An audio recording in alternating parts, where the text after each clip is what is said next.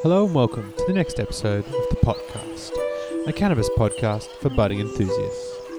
This episode was brought to you by Seeds Here Now, your number one seed bank with not only a guarantee on germination but also on satisfaction, as well as 420 Australia and Organic Gardening Solutions.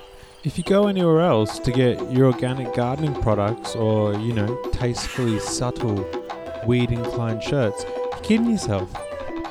On this episode, we're joined by the man One Eye, who's going to give us the lowdown on so many different things. I don't think I could even squeeze them all in. Hope you're ready for a good one, guys. Here we go. Alrighty, so a big welcome and thank you to the Oregon hero himself, One Eye. How you doing? I'm doing fantastic. Heavy days. How are you? I'm doing great. Good times. So, first question I like to ask everyone: What was your first experience with cannabis? Um, wow, that goes back uh, many years for me. Uh, believe it or not, this is going to sound really strange, but uh, when I was growing up uh, in Virginia Beach, Virginia, uh, I had a group of friends, a few guys who were about four years older than me. And uh, they were pretty much my surfing buddies. so they were, you know, all able to drive you know long before I was. So getting down to places like Cape Hatteras was uh, uh, quite created quite an advantage for me uh, having these older guys. But one of the other things that came along with the uh, surfing capabilities were the opportunities to see some cool music and also playing Dungeons and Dragons of all things. So the summer that I turned 12 years old after a uh, game of Dungeons and Dragons, one of my older friends uh, pulled me aside and said, "Hey, you know, we're going to go out to the porch here and smoke a joint. Uh, would you care to do so?" And uh, you know, you got to remember this is roughly 1986. The uh, Just Say No campaign was very much part of our existence so I was pretty hesitant in the beginning, but I caved eventually after a little bit of peer pressure, and uh, that, you know, uh, I can't remember. I don't remember that I really got too high off that first joint, but I knew it was something that I was willing to do again. And over the next few years, uh, primarily getting high with friends and smoking joints and taking bong hits, all that good stuff. Uh, of course, as I got older, that the uh, frequency certainly increased. but uh, you know, not a not a. Uh, it was a groundbreaking moment for sure because it certainly opened my eyes to a, uh, a whole new world of, and way to experience the world for sure. And so, how did you transition from that to a grower? It's obviously because you know you sound like you're quite apprehensive. So I imagine it would have taken a little bit for you to really get headfirst in, so to speak. That's very very true. Uh, being the, you know, growing up during that era, it was uh, you know, very taboo and uh, certainly wasn't uh, wildly accepted by the masses. But there was a group of us, and we we certainly you know kept to our kept to ourselves and kept to the uh, stayed dedicated to to the smoking of cannabis. It really wasn't until uh, my I don't know 11th or 12th grade year in high school that my uh, a friend of mine and I decided to sprout some seeds and put them outside and see what we could do. Uh, this was the beginning of several failed attempts in uh, you know in in the hometown where I grew up. It wasn't really until I went off to college uh, in the early '90s that I decided to be a bit more committed to the growing cause. And it really just started with cracking bag seeds, uh, you know, as new things came through. Uh, you know, back then it was all kind bud, of course, and we certainly got to learn some of the different names of strains, but we were just more or less cracking random seeds. Primarily outdoor, but there was some early indoor cultivation in closets while I was in college. Uh, and you know, back then we were really winging it. There was no grow store that you could. There were growth. You know, there was a couple of hydro stores within an hour's drive of my college, but you certainly weren't going there for any advice during that era. So we really had to just kind of figure it out the best we could. Maybe a couple of articles in High Times here or there, but uh, the beginnings were very rudimentary at best but we did what we could, and you know there were some good things that turned out of some of those early gardens, but uh, the success rates were not very high. Yeah, and so who were the people that you were looking up to during that time? Was there anyone? Like often we hear people like Ed Rosenthal and you know the guys who were around back in those days. Did you look to them at all, or you were really just out in the ocean on your own? I mean, you know, as far as breeders were concerned, uh, or expert growers or whatever, you know, the only access that I really had to that world was via the High Times magazine. So people like Neville, for example, fascinated me, uh, and his whole story of lore and legend. But there weren't a lot of uh, gurus to look up to that we were really that aware of it wasn't until later on, you know, after college, uh, late '90s, that I uh, that I you know, started looking up to some folks who were making impacts in the industry. And of course, early on, you know, Jack Herer comes to mind. He was someone, and I, I volunteered with NORML uh, when I w- one year when I was in college and was exposed to the Emperor Wears No Clothes and uh, and Jack's whole kind of pursuit of uh, legal, you know, why legalized cannabis is such a good thing and why hemp was so important. So, you know, between, you know, in the very early days, uh, Jack Herer would be one, uh, you know, uh, you know, popular individual, and then Neville would have been the other. So, knowing what you know now, if you had to mm-hmm. guess what the origins of a lot of that kind bud and by extension the seeds you were getting from it, what do you think that stuff would have been predominantly? So, well, a couple of them, uh, one of them, in fact, I can attest to specifically, and that would have been the uh, Afghani number one, the which, was so lovely dawned, the Virginia Beach Afghani. And this was the first kind bud that I was exposed to when I was in high school. And it, you know, it, it set kind of the gold standard for me in those very, very early years there were other, you know, of course, skunk, cro- skunk, you know, skunk was still around then, the real roadkill skunk. Uh, there were some northern lights that would pop up here and there. We would see uh, blueberry from time to time. And then, you know, as the years progressed into the early 90s, I started to get exposed to more uh, more of a variety. I, I went to school uh, around the D.C. area in, uh, Northern Virginia, and uh, we would see things like G13 and Pluton, and now we would see NL2 and NL5 and NL5 haze crosses, uh, Black Domina. Uh, as you get deeper into the mid 90s, the the four way, which is now known, the cut is known as the Fairfax four way, that one just about changed my life.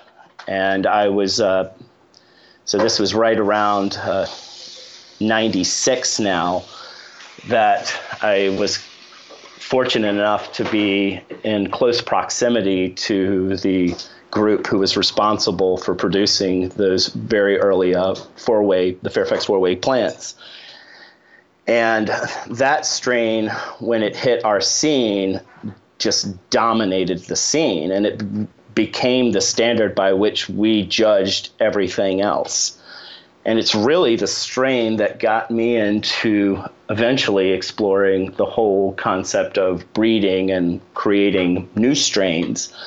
Uh, I kind of set myself out on a mission to kind of meet or beat the four way, which was a daunting task at that part of my career. But uh, you know, we eventually got there after several years. Uh, so it was uh, it was definitely you know a, a, a game changing uh, strain.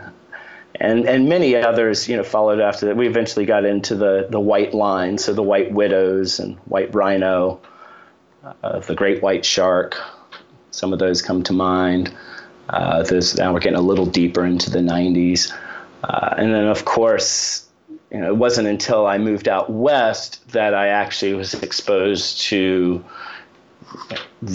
things like OG Kush, and of course, you know, we're getting later into the two, you know, mid 2000s at this point. But you know, we we we had, I'd say, when I was in that Northern Virginia area, there. You know, just due to location, there were you know there was quite an interesting scene going in and around that area with with pretty high quality cannabis.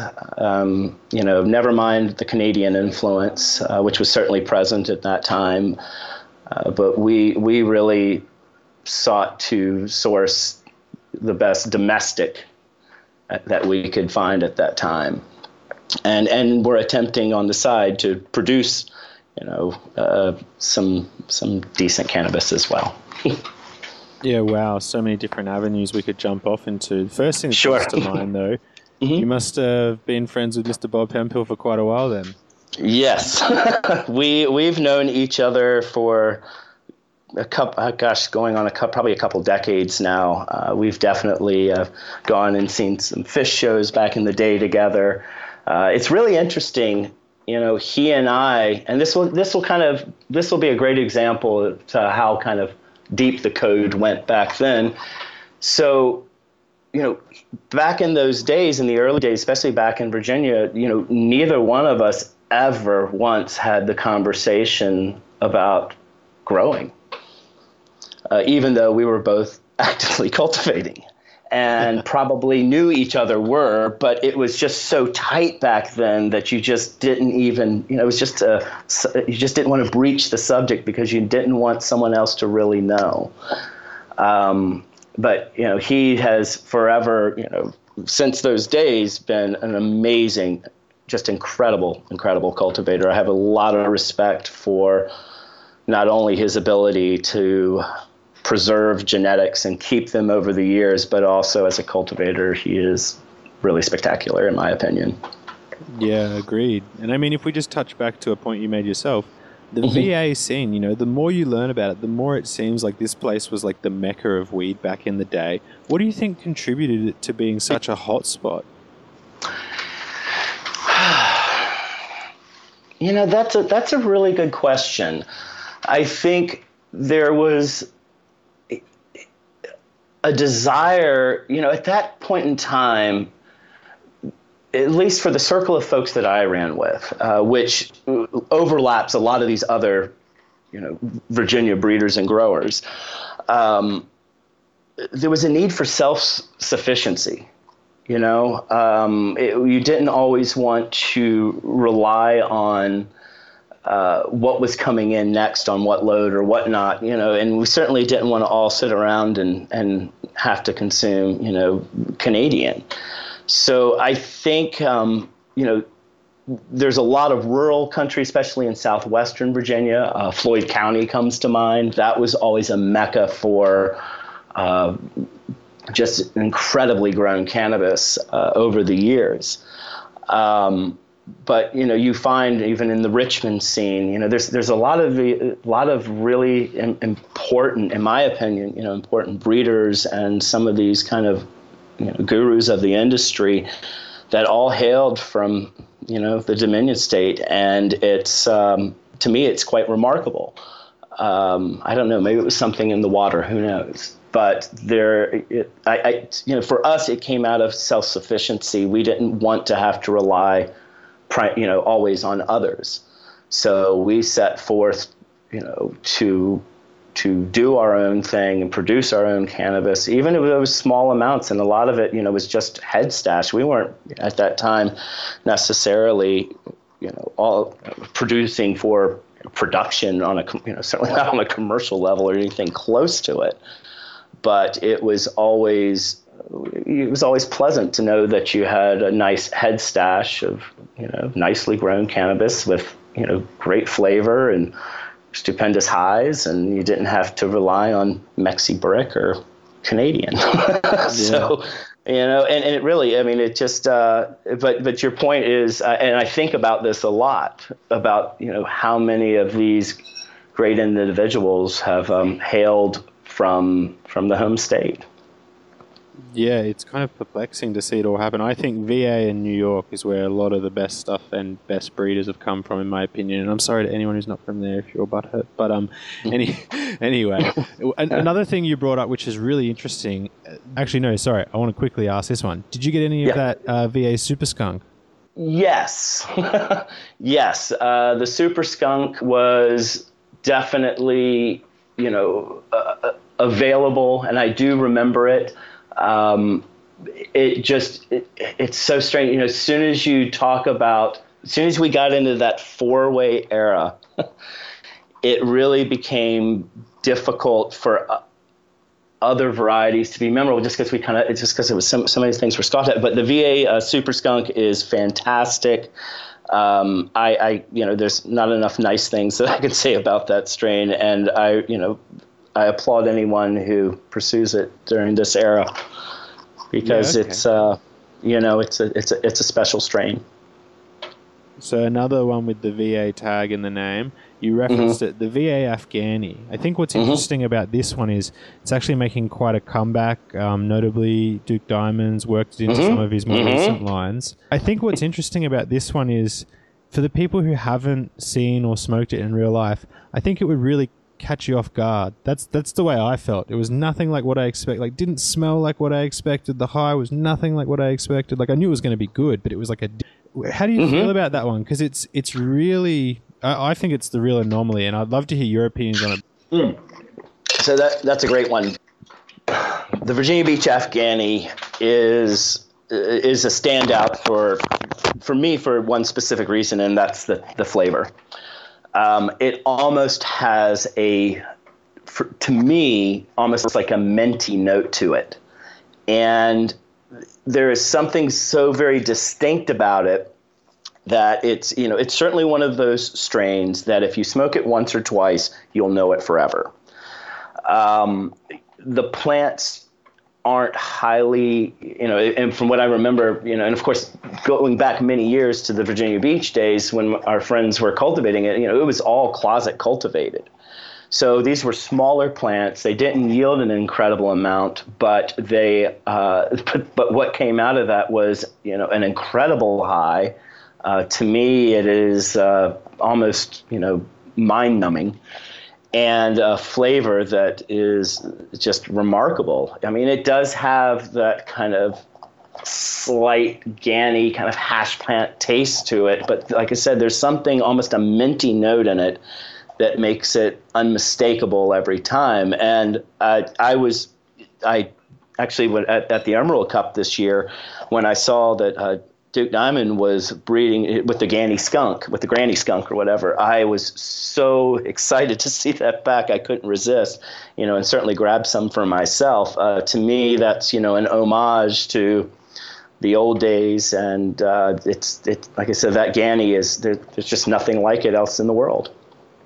Yeah, definitely. I think the one thing that I picked up on for me at least was that mm-hmm. mintiness you speak of I feel mm-hmm. like it's it's one of the many components to that Jack Herer mm-hmm. flavor.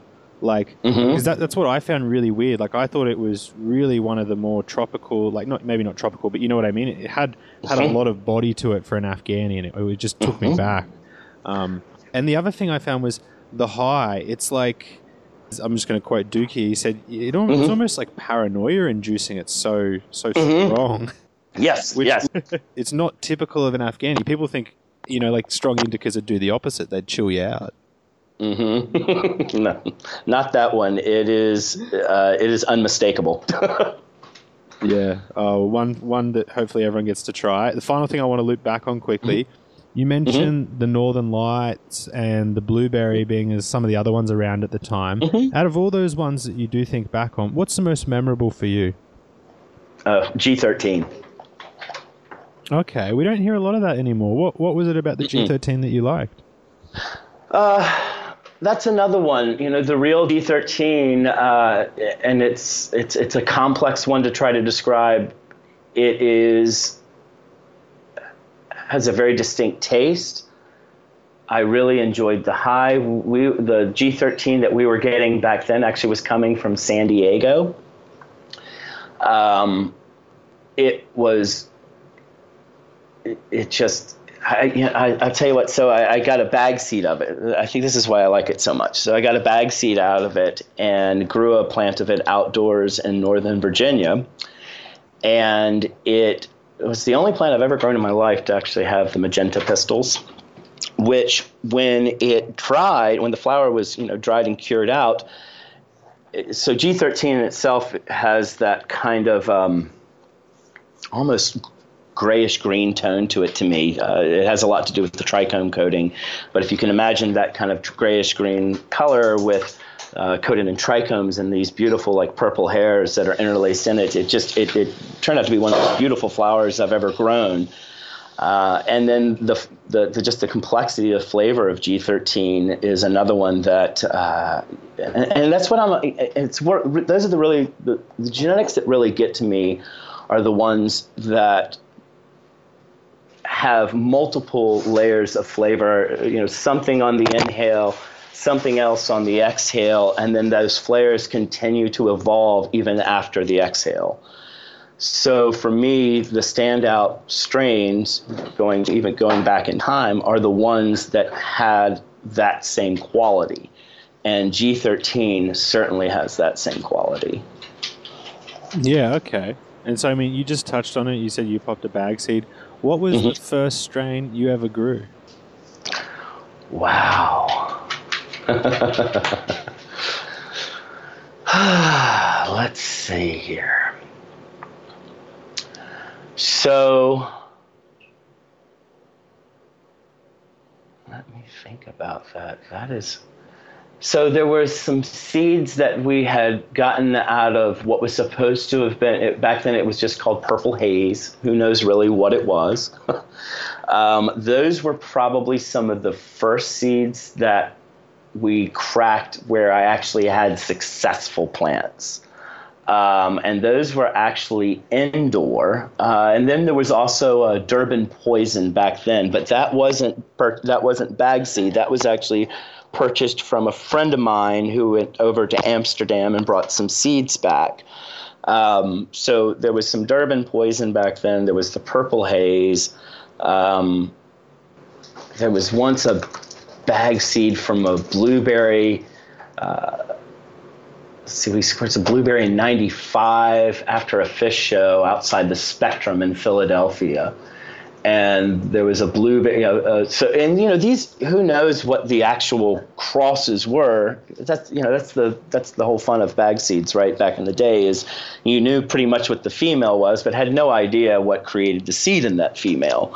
Of course you know nobody was sending uh, lineage information with the with the cannabis that we were receiving. So there you know, I, I have to say, you know, just going back, I, am pretty sure there was the Purple Haze and then the Durban. Those would have been the very first ones that were successfully grown. And then after that, um, you know, I wish I wish I back in those days I kept better notes, but I didn't.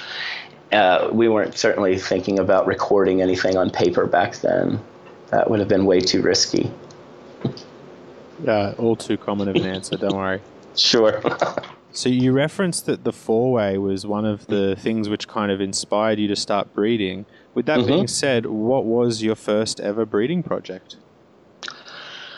So the very first one, and I'm going to kind of skip to the second or third because it's the one that really made a difference. So there was an NL5 haze that I had at the time, and then there was uh, some uh, Big Bud, and there was a Big Bud male that was used to pollinate the NL5 haze, and this would be the first cross. And and you know, of course, you have to keep in mind, bear in mind here. These are names that were given to strains, and in those days, I have to be very blunt here. It's anybody's guess what it really was. You know, uh, unless it came out of a seed pack, it was very hard to validate anything. I can't tell you how many you know flowers we saw that were called skunk that certainly weren't skunk, or even for that matter, you know, northern lights that weren't truly northern lights. It was, they were just kind of blanket labels given to whatever looked good. So, uh, but that that first very successful one was the NL5 Big uh, NL5 Haze Big Bud Cross, and that's actually the one that I had sent back to uh, Virginia to a friend of mine who gave me kind of the two thumbs up, you know, as good as the four way. Um, and from that point forward, I really didn't want to slow down the process once I got the, the gold stamp approval from my buddy. And from there, there were, um, so I started playing around with Silver Pearl in the late 90s and another strain called KC36 which was uh, from KC Brains in Brazil. And I the silver pearl I had was a cut a female that was from a Sensi Seed Bank. And KC Brains pack of seeds that I got provided me a very interesting male and uh, so I worked with that one in the late 90s and developed a strain that I called Proof and the proof was a due to the silver pearl content it was a strain that finished up in about 47 days uh, it was just to prove uh, we called it proof just because to prove that things didn't have to go eight or nine weeks so bit of tongue cheek there. a little bit, yeah, just a little bit. And the proof was something that I worked with. Um, you know, that's the only genetic that I've ever taken to an F3. But it became also a foundation that I have built off here over the years. Whenever I want to induce a short flowering period, I can generally, you know, crack one of the. And at this point, the proof seeds are are somewhat homogeneous. Uh, they're very predictable in what they'll actually um, uh, uh, grow out to. So if I have a you know a good male donor, then I can you know throw that onto a proof female, and if I want you know if I've got a good proof uh, male, then I can throw that onto something else. But uh, that one that that that cross was one that made me very happy for a period of time. And then, you know, as soon as we get into the early 2000s, really uh, right around 04, 05, that's when more breeding happened. And I, you know, there, most of the breeding that I have done in the past has been intentional S1s. There have been some true breeding projects, but those are a little bit more recent. Um, and you know, I sometimes S1s get a bad rap and some you know from some folks, but I think you know, most of the, some of the greatest genetics we've seen on this planet are generally a result of S1 situations. Yeah, that's definitely a topic I'd love to get into in just a moment. But I just want to quickly draw you back. You reference KC Brains. It's a really, Yes. really kind of obscure breeder. The thing Mhm. I am most interested in him is, is that, or you know, the collective, whoever it was, or whoever they were, essentially, that they're notable because they never released the information around any of their strains, and yet at the time they were still regarded as quite really good, like you know, very good breeders essentially. And I just thought it's so interesting. It's such a polarization because you could never be successful in today's market doing that, and yet it just, I guess, it goes to show like it wasn't a concern back in the time. Right. Uh, you know, lineages were, as far as I remember, you know, lineages weren't something that we were overly concerned about in the early days. I know that uh, you know the KC36, and I've you know years gone past, I've I've gone and tried to look up as much as I could on it, but haven't really been able to find much of anything. Because you know he's at that at that in that era, you know he's simply giving the label to the strain of the you know during the uh, during whatever however old he was that year. So the 36 is the strain he created when he was 36 years old. Um, but yeah, you know the the that was not necessarily something that you know even that I was even aware of that people were really that concerned about back in the day. Uh, is you know what, what is the lineage here? More you know more important to folks was what kind of flower is this going to produce? And so, Yeah. with that being said, do you think that a lot of the stuff was quite inbred, or do you think it had like a diverse variety within it? You know, I think that really has a lot to do with the commitment level of the breeder back then.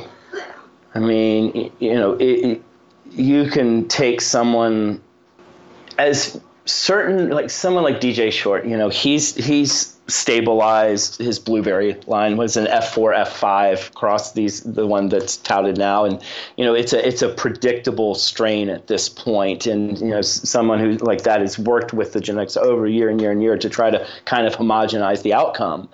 However eh, then there were also you know a lot of F1s that get out there in the world and you're going to see a ton of diversity from those so I think it kind of goes back to the breeder and how important it was to that particular breeder to stabilize that genetic um, for you know for market for you know to put it in, to put it in the market. I you know I I don't really think that you know it, it, it had anything to do with you know the company so much as you know just just just the breeder just you know and and how uh, committed they were to trying to create stability in the strain. I mean, the further you get, you know, the F1, 2, 3, and 4, and 5, and the deeper you get into that, certainly the more stable the genetic comes. And of course, that generally reduces the diversity as well. Yeah. So, something you referenced earlier, uh, just a second ago, in fact, was uh, Sensi. Those were some of the seeds that were popular at mm-hmm. one point when you were mm-hmm. buying. You also mm-hmm. referenced Neville, so golden segue mm-hmm. for me. This is a bit of a weird question, a little bit controversial, but at the same time, it's so obvious. I can't believe that it's even like a bit of a weird thing. You know, Sensi went to shit at some point. Why do you think mm-hmm. that happened, and who's responsible?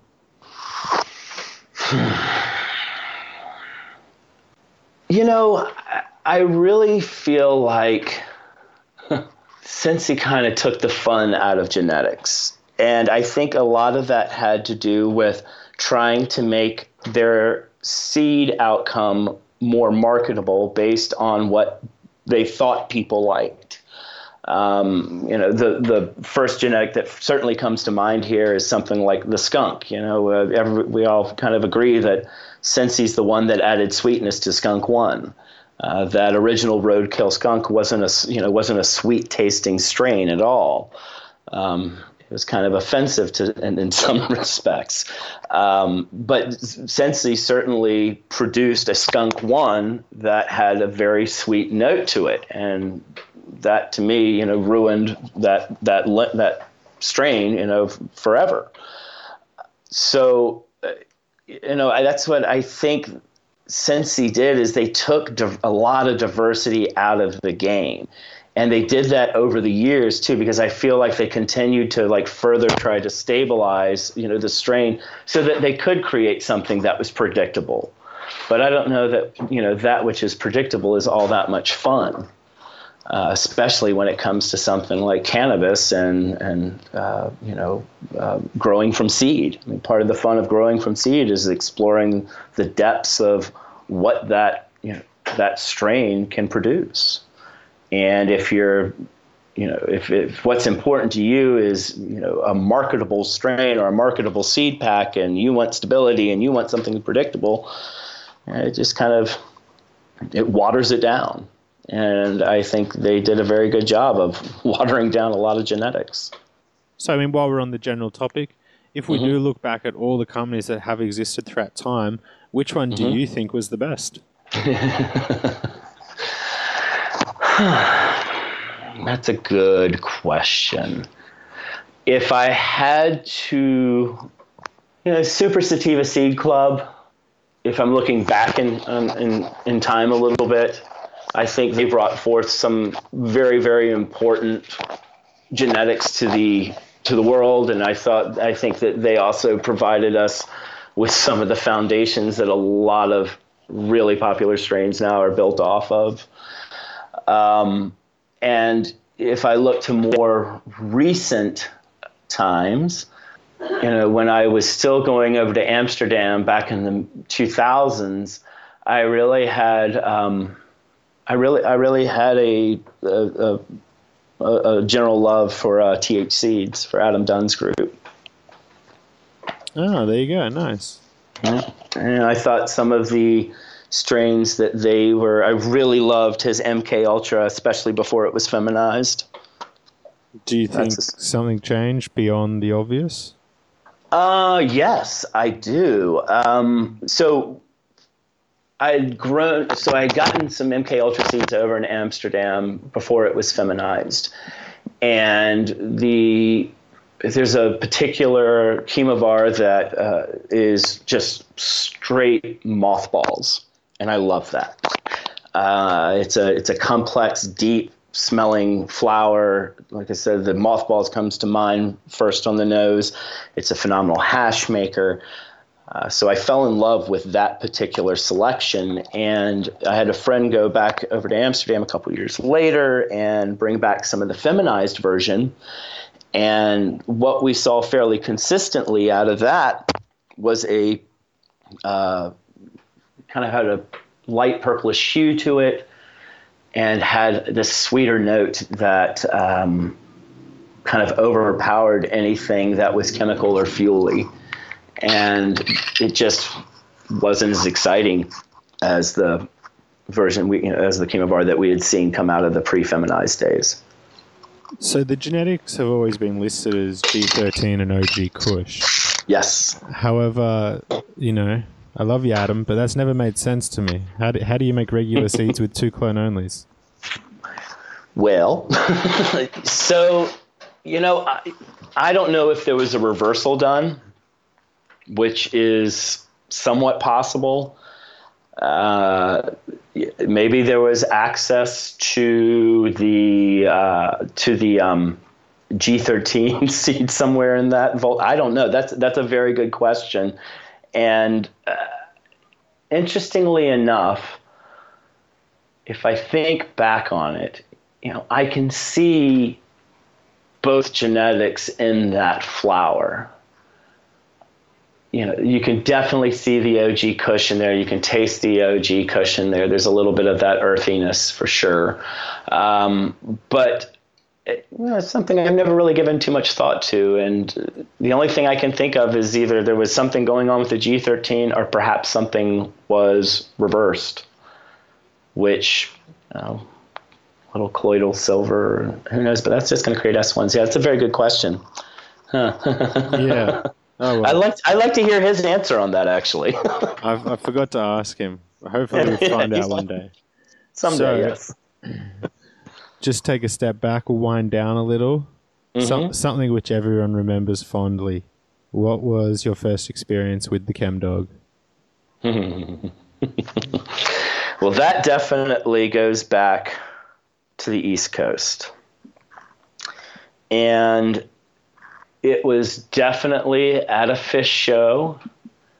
It was definitely at Hampton Coliseum trying to remember what year. I think it was 97, probably. And it was a friend of mine who had packed a nice glass bowl and passed it to me during the show. And wow, that was one explosive hit back then.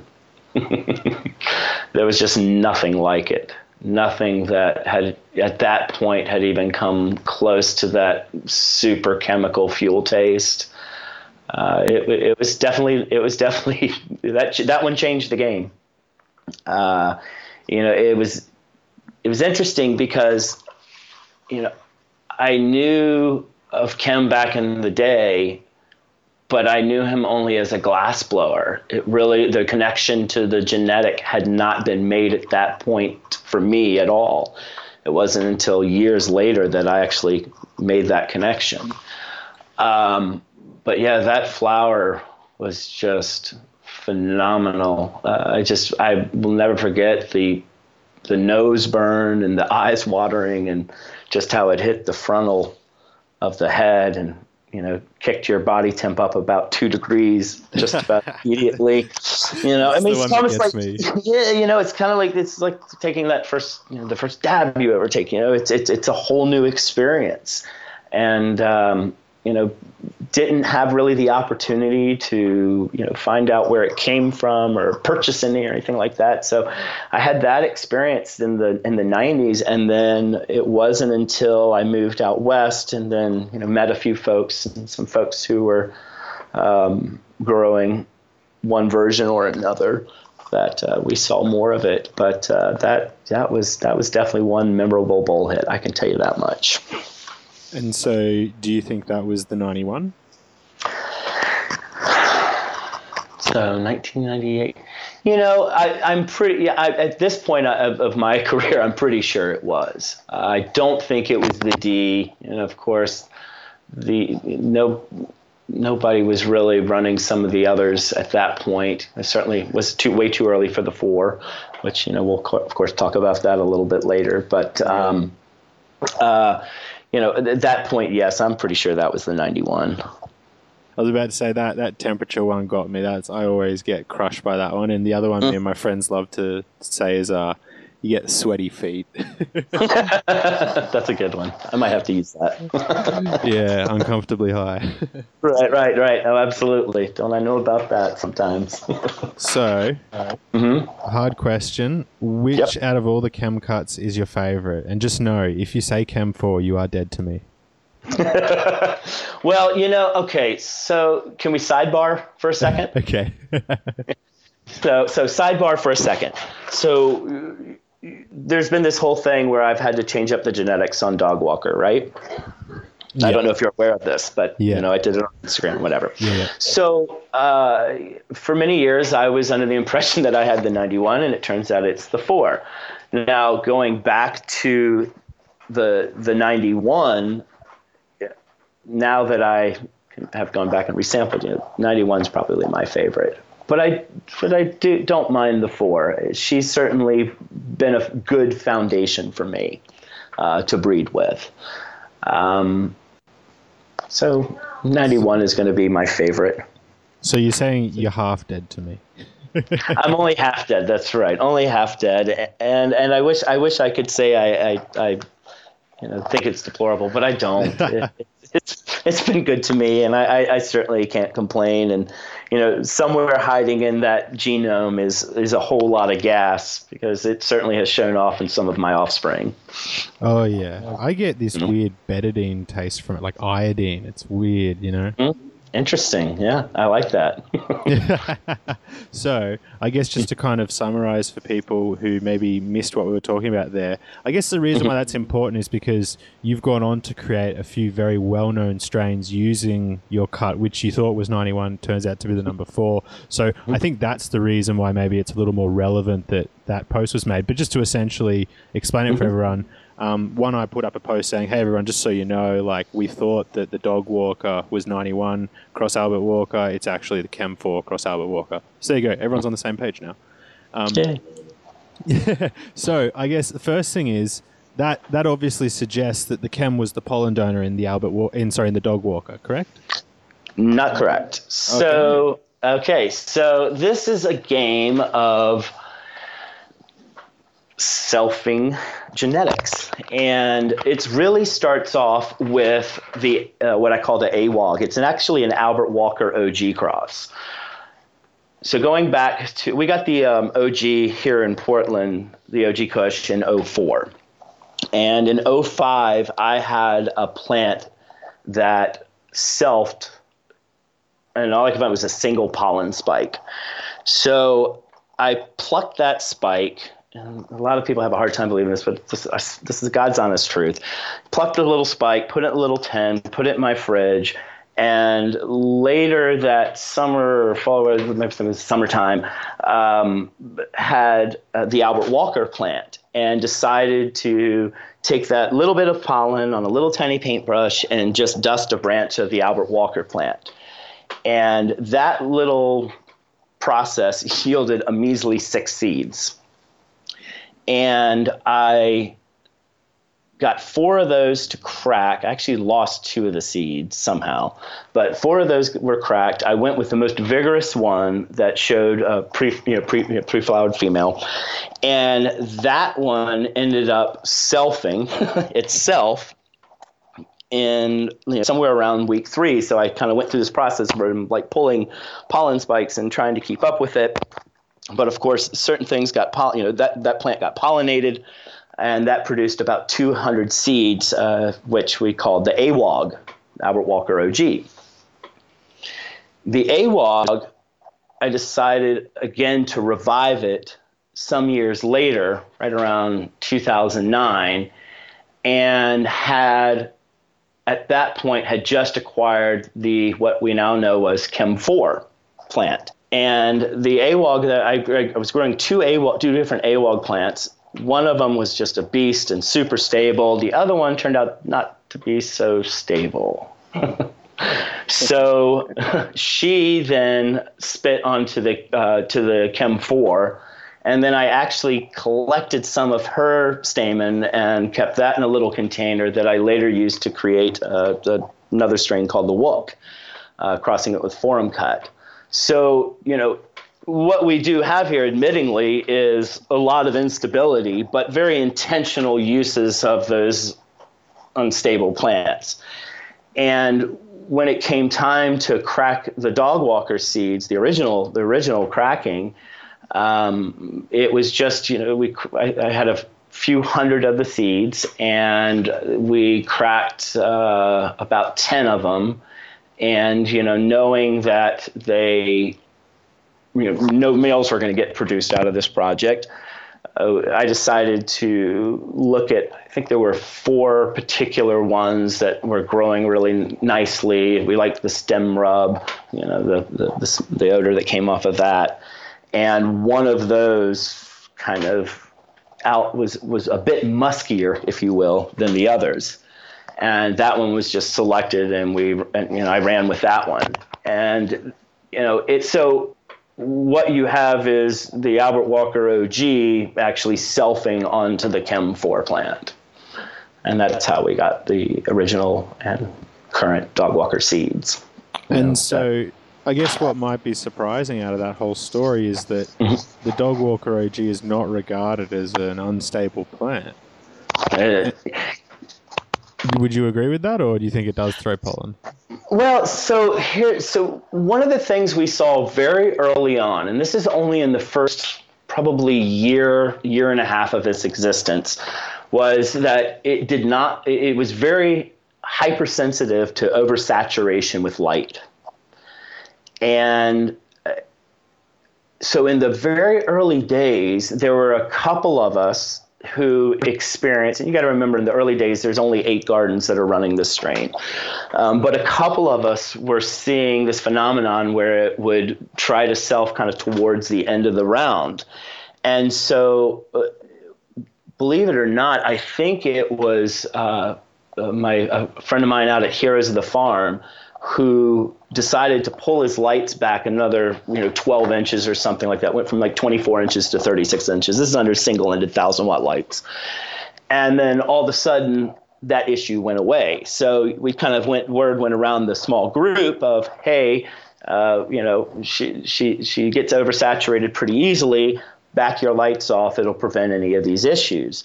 And since that era, I have yet to see a, a single unstable response from that plant, period. Uh, and certainly don't hear lots of murmurs about that being you know, about it being unstable. Um, you know, whenever there, you know, whenever someone calls or contacts or you know comes in the store to ask me about you know growing it, the first recommendation I make is you know put her on the perimeter if you can't raise your lights.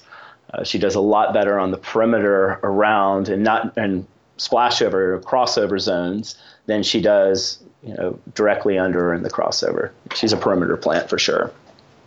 Or get those lights up high. So in general, the Dog Walker OG, it's it's really kind of gained itself a cult status along with the Scooby Snacks, which we'll get into shortly. Mm-hmm. How do you think that happened? You know, like what do you kind of attribute it to? Just just the quality, or do you think there was you know like the right people were growing it at the right time, type of thing? Full disclosure. yeah, go for it. okay, um, so it was all intentional. Um, Hell yeah. so this was during a time here in Oregon where some of the the best cultivators that I knew uh, were starting to have to take less and less and less, you know, chipping away at the bottom line of what they were getting uh, for their product. And it was also right at the beginning of the cookie craze, so 09. And I'd been down in Northern California at a friend's farm uh, I gotten he you know showed me the cookie and he was explaining like oh people pay you know a thousand two thousand dollars a cut for this stuff and you get you know top end at all the dispensaries and uh, when I you know when I sampled the plant, I mean it was it was amazing flower, super tasty, but I was like, what what gives? You know, what is the driving force behind the craze? And he said, well, just you know, it's really hard to get a cut of it, and they really limit the release. And so I, I came back here to Oregon, and thought about that a bit, and I said, you know, if if there's some way somehow to come up with something here that you know, I could create, give to a limited number of people. We control the release of it. We don't give it out. Uh, and if it's good enough, perhaps we can kind of start this same kind of craze here in Oregon, just with an Oregon produced genetic. And at that time, had the Chem 4, there was the selfing of the AWOG. I think this is a good thing. I think this could be the cross. And it was really a, a stroke of luck that the, the you know the chemovar that we selected was the one that is out and available today.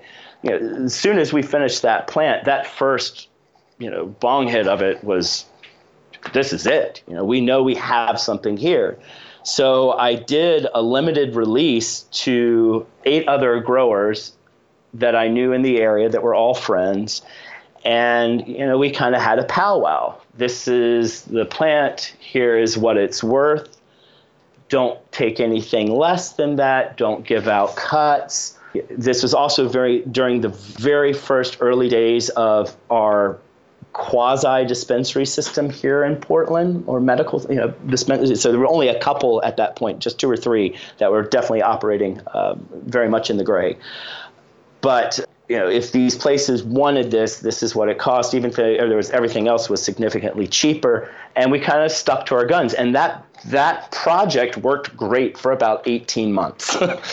and then you know cuts were stolen and partnerships fractured and people got you know butt hurt and but to this day you know it still is a crowd pleaser um, you know, for me personally, it's still a strain that I never get bored or tired of. Um, and it's uh, you know it's it's kind of legend and lore was born out of trying me my attempt to give something back to my friends to give them an opportunity to do a little better. So it came from a good place, but it was certainly an exercise in market manipulation.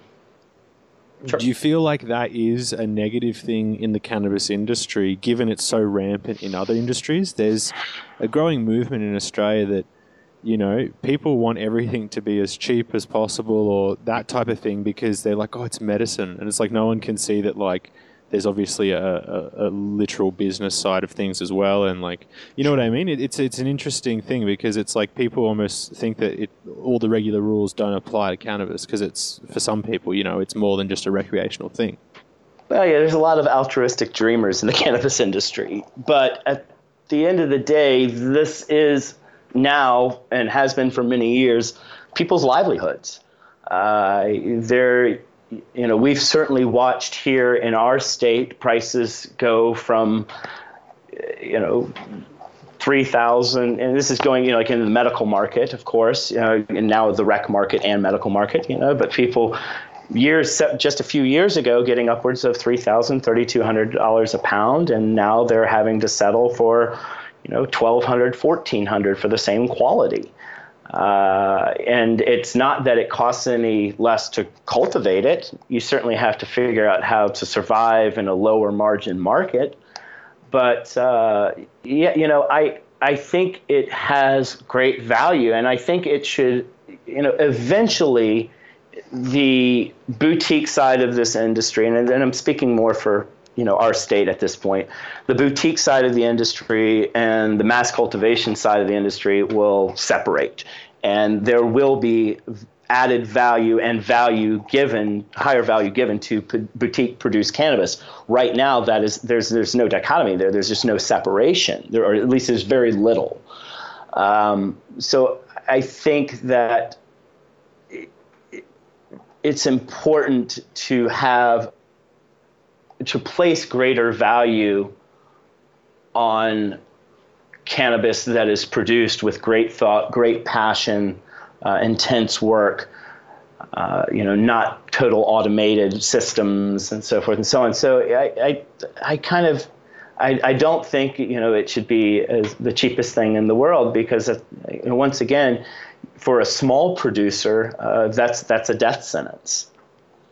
And I think it should be, you know, I think it should be a free market to where there's opportunity for all.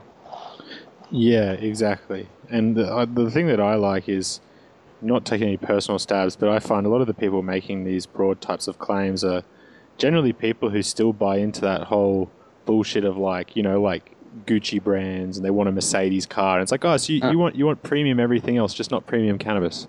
Right, right, right, right. You'll pay. You'll you'll buy a you know forty five hundred dollar handbag for your lady, but you don't want to pay more than five dollars a gram for cannabis. Yeah, yeah. I, I, I, don't get that.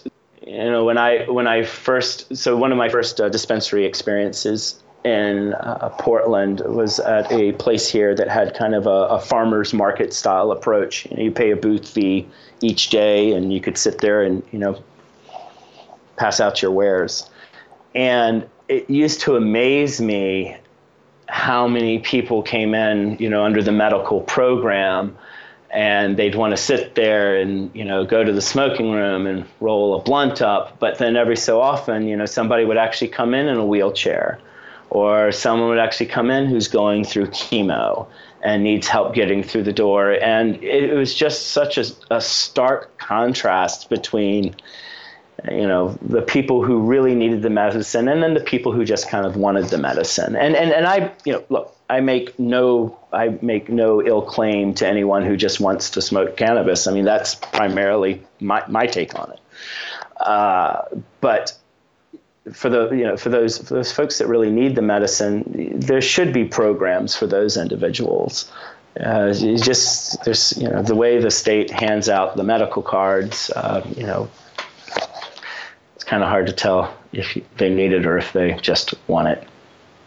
Speak, speaking on like the medical model in Oregon in general, I've heard whispers from people that the general trend in Oregon is that there's a few companies opening up really big facilities and their production is so high. That's one of the major contributing forces to that downward trend on pricing. Do you feel that is actually an accurate uh, analysis of the situation? Absolutely. Yeah, absolutely. I mean, there's a statistic that came out uh, mid December of last year where we had about 1.2 or 1.1 million pounds in our Metrc system. Wow. Now, the year before, the entire state for an entire, excuse me, entire year consumed about 430 or 460,000 pounds. Doubled. Yeah. Oh, yeah. Oh, absolutely. I mean, almost tripled. And so, there is uh, there is an absolute glut in our industry here. And you know once that product's entered into Metrc you don't have that old backdoor opportunity anymore. It's locked up in the system. So there are you know i think uh, we're going to see a lot of folks having hard times weathering this storm in our state uh, you know, recreational growers. Uh, it's going to be it's, and I think you know, I think who really survives here. Uh, or has the best opportunity to survive are these smaller producers. You know, their their necks aren't extended out quite as far as some of you know financially as some of these you know large, you know, well-funded operations. But if you're not turning a profit and it's you're still dumping more money into something, it's it's that's a hard hole to get out of with prices plummeting.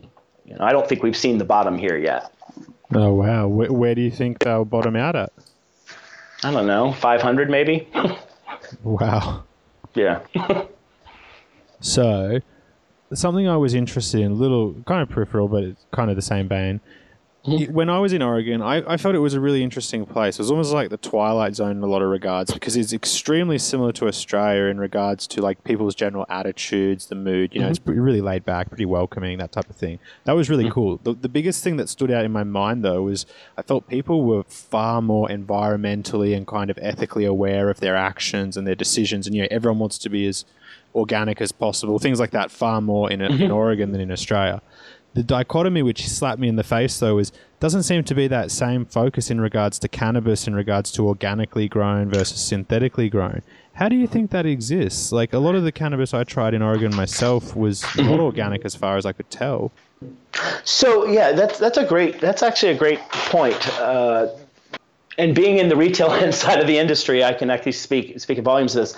So it really depends where you are in Oregon, and it can even be as simple as what part of a county you're in, whether you're seeing salt synthetic growers, organic uh, bottle growers, organic no-till. You know, you go down to a place like Eugene, which is uh, you know just a little bit south here of Portland, a college town full of loads of hippie and counterculture folks. Uh, and you're going to see tons of organically uh, produced cannabis. You get back up here to Portland, and the city kind of divides between you know Portland and then the west side, which is uh, Beaverton and Hillsboro. You see a lot more salt growers out in that zone. But then as you go closer, you know, you go further east towards Mount Hood from Portland, you start to get into rural, you know, farm country, and there's certainly a lot of a lot of organic producers there.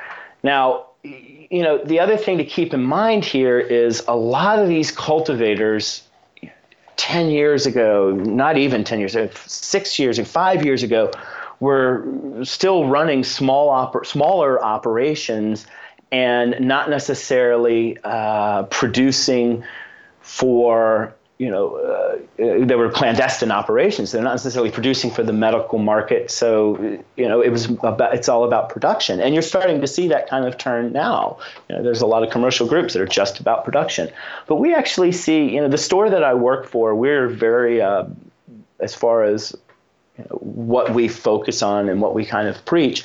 We certainly pre- preach and focus more on organic and sustainable approaches to cultivation doesn't mean that we won't sell Canna or Advanced or Botanicare, and we certainly do. Um, but we we try to push for the organic thing through our store. There are other stores that rarely push organics, and you'll find, you know, a, you know, uh, a lot more synthetic products on their on their shelves. And so, you know, as you skip around from store to store in the city, you can see really what that main customer base is based on the nutrients that are more than readily available.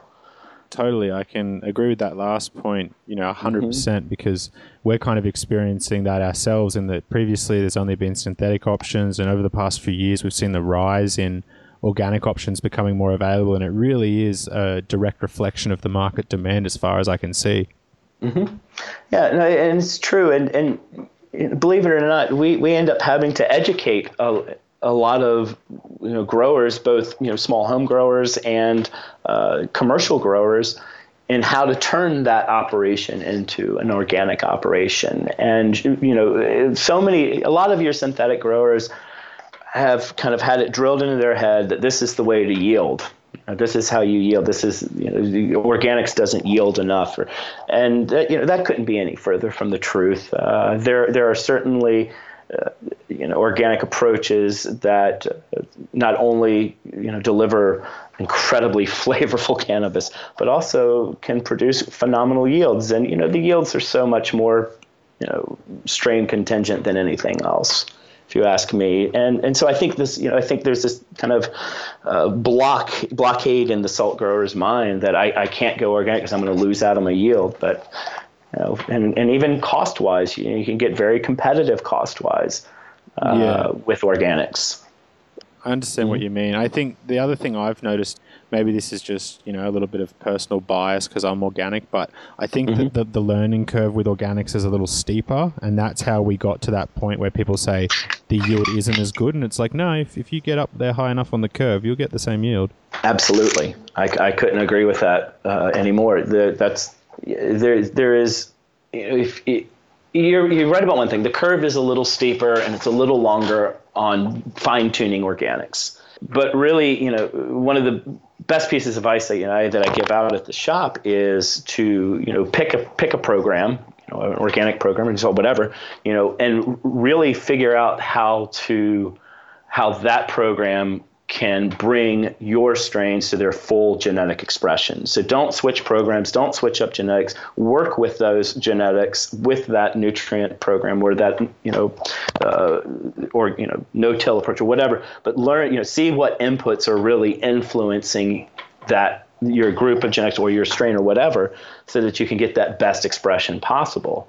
Uh, and I, I, I truly believe that it's certainly achievable through organics know, it's achievable in synthetics too, for to some degree.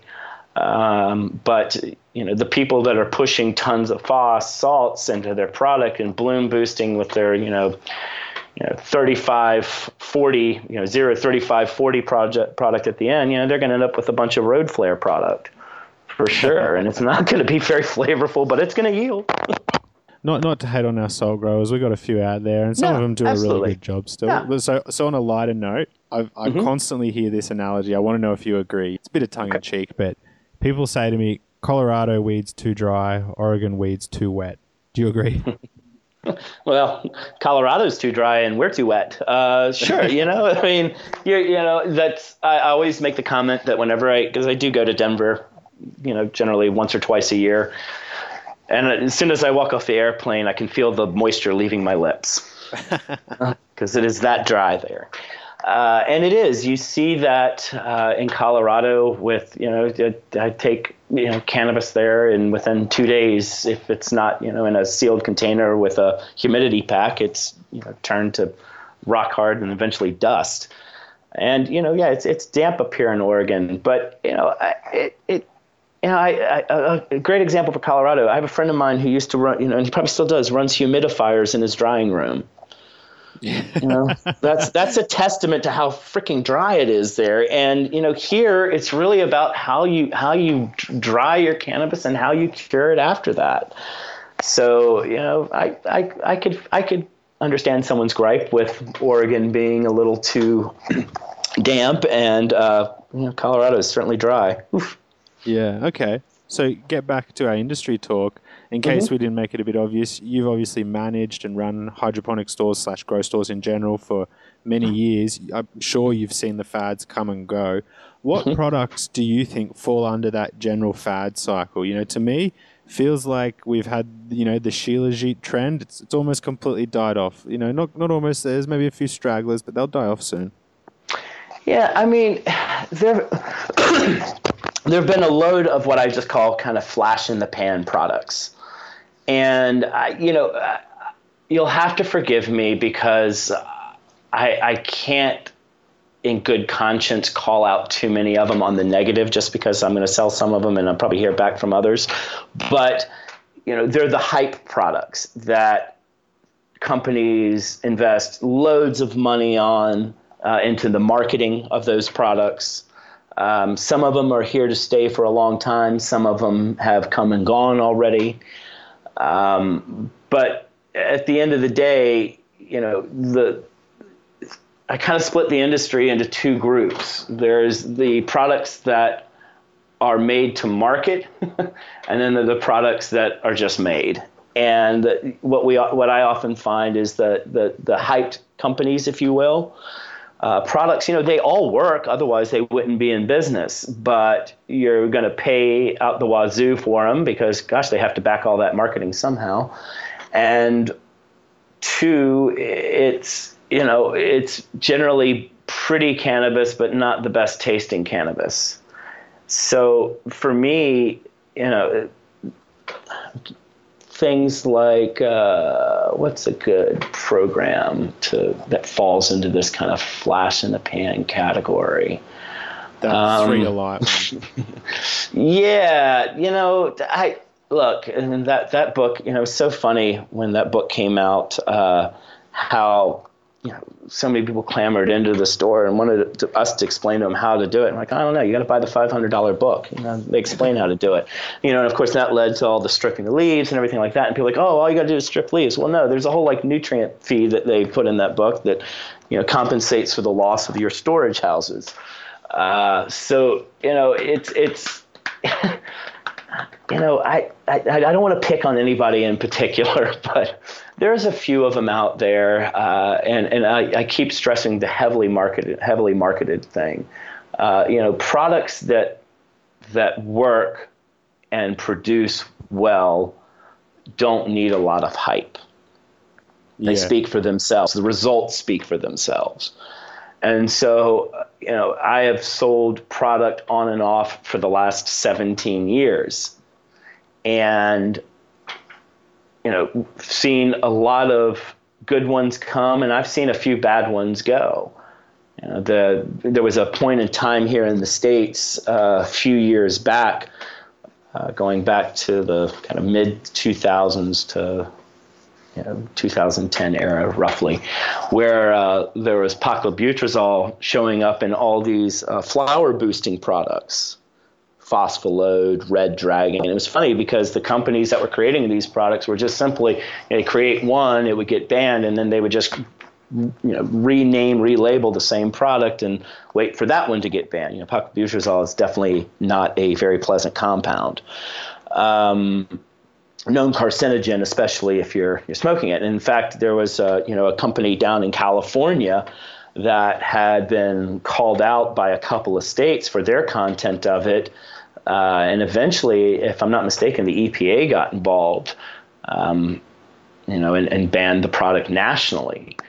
So, uh, you know, some of these, you know, and, and a few of these products were pretty, you know, heavily marketed, and yeah, this is the game changer, you know, increase your yields tenfold, whatever, uh, but all at what expense to the end user?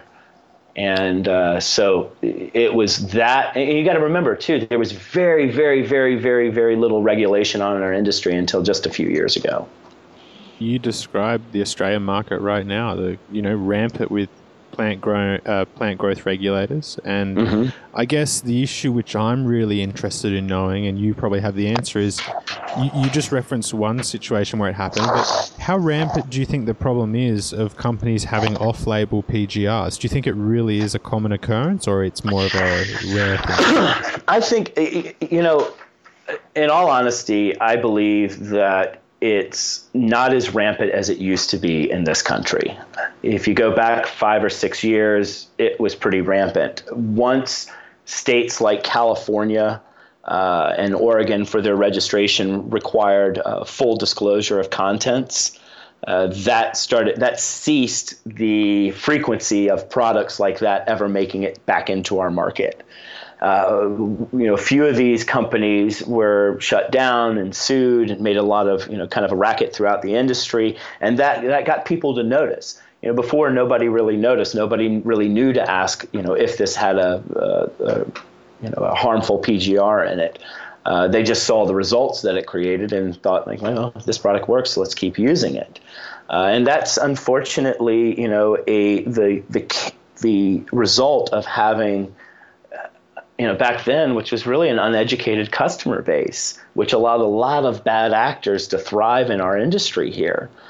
But once there was, you know, state intervention on the level, you know, by the Department of Agriculture in various states, then the situation started to correct itself. And I feel like we're at a point now where it is at least in our state and certainly in California, very, very difficult to register a product uh, that has in, for our industry that has a PGR. And you got to remember, uh, the states we don't have a unified registration for the entire country. Each state has its own registration for uh, nutrients, pesticides, fungicides, whatever.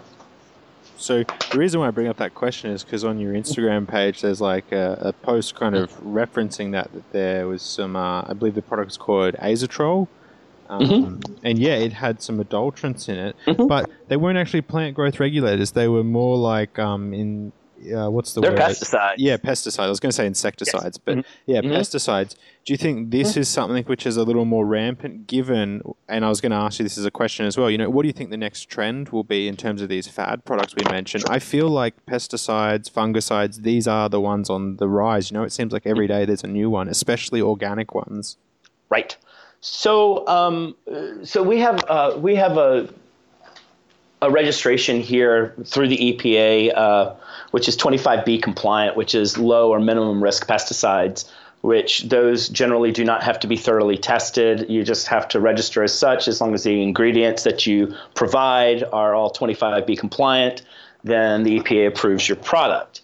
And it's a lot of these 25B compliant products, quote unquote, that seem to be sneaking things into their products. And of course, when it comes when when rubber meets the road with this and the company has their back against the wall, you know, they blame their partners, they blame, you know, some nefarious force that slipped this into their product, but at the end of the day, uh, they're adding adulterants for some reason or other, or there's some kind of cross contamination happening at the facility. The azatrol one is very interesting and intriguing to me because when when I looked into the compounds that were showing up in those tests uh, as adulterants, the addition of those particular compounds made zero zilch, no sense whatsoever from a IPM or uh, knockdown approach strategy, you know, even even if you're a big ag person, the, that particular group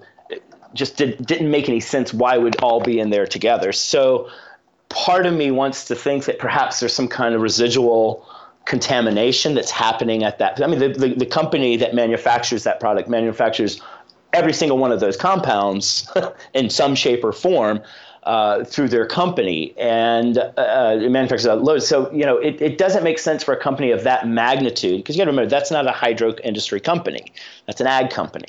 Uh, so it doesn't make any sense for them to intentionally adulter their product. Now, the fact that it hasn't come back to market yet, that's very curious to me. Um, but something that one was very strange. There have been a couple others, and believe it or not, our store has kind of been ground zero for the discovery of these products. What really brought the adulterant of pesticides to light for our industry was the testing of finished product of, yeah. of the cannabis and, and, and concentrates. And so the one of the first major cases we had here was with a product called Guardian and Guardian was being produced, I think, out of a company out of Michigan. Um, you know, lemongrass oil, uh, cinnamon, a uh, couple other little essential oils, and it was being sold, believe it or not, to organic growers as a way to knock back russet mites, which had just kind of found their way into the Oregon scene. And everyone was just having this incredible success with these essential oils, you know? And none of us could, wow, they've just they've kind of unlocked the key here because no one could, at that point in time was having very much success getting rid of russet mites. And eventually, uh, I think it was two or three cultivators uh, down in Eugene or in that area uh, failed their pesticide screening uh, for because uh, abamectin was present. Mm. And uh, you, a lot of folks will know the uh, brand name Avid. You know, some people say it was ivermectin, some people say it was abamectin, but whatever. So, what the Department of Ag, so the, the, the lab that found these test results uh, called you know, called all the growers and said, you know, everybody write down your list of all of your inputs. And the three gardens all had one common denominator, which was this Guardian product. So uh, that lab, OG Analytical down in Eugene, called the Department of Ag and said, "Hey, we have a suspicion here." So the Department of Ag contacted our store because we had sold one of the bottles and said, "Hey, do you have this product?" We said, "Yeah, we do." like, "Okay, we're going to come by and t- grab a bottle off your shelf." So they bought a bottle off of our shelf. They went down to Eugene, which is about two hours away south, bought a bottle off their shelf, and then went down to Southern Oregon and bought a bottle off those. Tested all three of those independently. Voila, there's abamectin.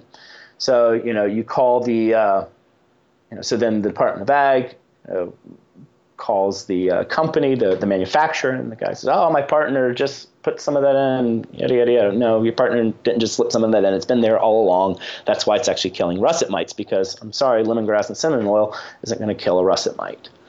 Um, it, will. They, they're they're great uh, repellents, but not necessarily kill factor. Um, so that was the first case where pesticide screening actually benefited the community. And it was that event that got me very, very interested in, you know, looking at adulterants that were currently in, in products in our industry. And uh, right after the uh, right after the Guardian uh, situation, there was another one with a product called Mighty Wash that was wildly and rampantly available as a 25B. This one had frequency water in it, right? Quote unquote. And it was killing mites everywhere, just destroying mites, spider mites, two spotted, right? And uh, you know, oh, it's it's it's you know the the, the what was the the gag was a, a vortex implosion pump. yes, sounds uh. What was it? The the frequency would stun the mite, and the oil would suffocate it, and that was its mode of action. Well, so one of our customers comes back to us and says, "Hey, you know, I've failed a couple tests now for pyrethrum." Oh, well, what are you using? Go down the list. Oh, Mighty Wash, huh? So I call up the Department of Ag and said, "Hey, you know, at this point we have a nice relationship." I say, "Hey, we've got this product here, and our customer keeps failing for pyrethrum. You want to come check this out?" So I said, "We'll be right up." So they came and bought a bottle off of our shelf. Did the same thing. Bottle down in Southern Oregon, bottle in Salem, Oregon, state capital. Uh, sorry, not Springfield is. Uh, but then uh, they discovered pyrethrum in a product that was 25B compliant. Now, and pyrethrum isn't the nastiest of compounds. It really, of all of the knockdown, takedown pesticides, it's it's it's fairly safe to use. But if you don't disclose it in your product, and people are using your product up to the day of harvest and then making concentrates from your product, see how things scale up very quickly here? Yep. Uh, it's it's a problem. And uh, you know, this of course then goes back to the myclobutanil thing and the Eagle 20 and the cyanide hydrogen or hydrogen cyanide that's released from that when it's combusted. Uh, and that actually got me very heavily involved with a couple of groups. Um, and there's a one at least one white paper out there that's published uh, that I was a part of, and then I actually went to speak at a uh, cannabis conference in New York City uh, that uh, a group called Botech Analytical put on. It was an international cannabis conference and spoke on a panel with a couple of other individuals specifically about adulterants and entering into the uh, supply chain for products used to cultivate cannabis. And um, you know, it was it it was very important to me for at that point to you know because a lot of these folks who came to this conference were very policy oriented or financial oriented individuals, and uh, they. Uh, you know, it, it, was something you had to explain. You have to understand that the, the majority of the con- customers who are using these products that are going to the grow store are not necessarily, you know, they certainly don't have pesticide applicators licenses. So they're they're not educated in the world of pesticides, pesticide application. Uh, so you know, the the old, you know, just use twice as much as what the label recommends was a pretty popular way of uh, approaching you know, pesticide and fungicide use. Uh, so for me, whenever a bulletin uh, and I'm always, you know, I'm, I'm, linked in with ODA alerts, uh, Oregon Department of Agricultural alerts. Whenever a bulletin gets posted, uh, I'm going to very quickly put it up on the uh, Instagram there because, you know, the folks who do follow me in this state, that's important for them to know. Yeah, okay. So just kind of touching back on, like, I guess maybe a general undertone that's been going on in the whole conversation do mm-hmm. you view a lot of these new organic based pesticides with an eye of caution, or do you think that there is a legitimate kind of area of research that could be done to develop better organic pesticides? And the reason why I bring this up is because, you know, there's obviously just such a vast contrast in the effectiveness of synthetic mm-hmm. versus organic. You know, like synthetic, it's like one application and stuff just dies. Mm-hmm. Um, with organic, it seems like you know we're really trying to just like you know chase our tails, but you can kind of get on top of it eventually. Do you think mm-hmm. that's the general situation, and it's not going to change too much? Uh, you know, it, it, by looking at what you know California is allowing, I'd say that's definitely the situation. You know, what you're dealing with once again is an uneducated customer base. Uh, so until things like pesticide, you know, and if you look at so the way the our, the Environmental Protection Agency works here in the states is if you have a product that you're bringing to market, you know the EPA tests it, goes through a rigorous testing, you know, 120 some different tests, uh, but they test it on specific crops. And on most labels of most pesticides, uh, it lists the specific crops that it is, that is legal to use that pesticide, fungicide, or miticide on. If you use it on some other crop, let's say cannabis, then you're absolutely violating EPA regulation and you can be fined and all kinds of horrible things can happen, right? So the the big fear of the states in allowing any pesticide or fungicide is that they would be defying EPA regulation by allowing cultivators to do so. So, what you find in most states, as far as what is allowed, are a lot of 25B compliant products that are safe or you know, that are that are that are generally safe to you know generally regarded as safe. What do they call that? GRAS. Uh, so these products are somewhat benign in the sense that they are they are good control measures. They are very difficult they're not as they're not it's not as easy to create solution from them. But we're getting better. There's a, a, couple of companies out there, uh, Marrone Bio Innovations, that are putting forth some pretty interesting products uh, that you know I certainly can get behind. You know, for me, it's not about pesticides to control pests. It's you know good practices, beneficials, predatory insects that can play well with biopesticides. Uh, to me, that's the best approach. You know, prevention is obviously the first step, but if you are dealing with you know certain pests or certain funguses, uh, there is generally a very good and sound, quote unquote, organic approach to solving that problem. But it generally requires multiple steps because there. Look, even with chemicals, there's no magic bullet in any of this. So it repeat applications and of, of certain products, and of course, uh, for me, when it comes to you know insects, uh, I, I, love the idea of using predators coupled with biopesticides. Uh, generally, between those two arms, uh, you can solve many, many, many problems. They have a pretty far reach. So mm-hmm. something I noticed on your Instagram was that you mm-hmm. uh, do the gas lantern method. It's a little, yes, yeah, a little bit of an unusual thing. Something everyone's curious about, but I find, sure. you know, certainly myself never tried it. What initially stimulated you to do it, and what about it causes you to keep doing it? So, oh gosh, how many years ago was this? Probably 2012 or 13, I was at a trade show in Denver, and a very good friend of mine uh, came up behind me and whispered, Gas lantern, check it out, and then walked away. so I was like, okay. So I was back in my hotel room that night after the event, and you know, started looking online, Google gas lantern, gas lantern oh, comes across, you know, Joseph Pietri's thing. Okay. So I'm looking at this whole lighting schedule first. I'm like, wow, this is like mind blowing. I, I don't see how this could ever work out. But then I'm reading the, um, uh, he had put together kind of a reasoning of why this works so well. And, you know, his whole theory is that we we are constantly oversaturating cannabis more so than it typically needs uh, to be to be lit. Know, he starts with you know people who like to do 24 hours of veg, for example, and he's like, well, look at where it's 24 hours of light for extended periods of time. That's generally the polar regions. If you look around the polar regions, granted it's cold, but not much grows there. Uh, you can even come down a little bit further, and then you get into tundra regions. But you know you're getting lichen and grasses, but nothing that's lush and supple. Once again, it's probably more temperature related, but he's, he's using this to drive a point home.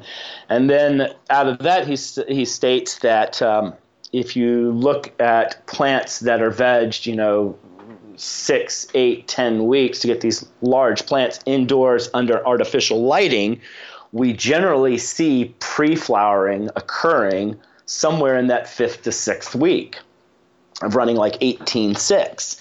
And for a photoperiod obligate plant, this is this is his theory now, uh, which I somewhat subscribe to.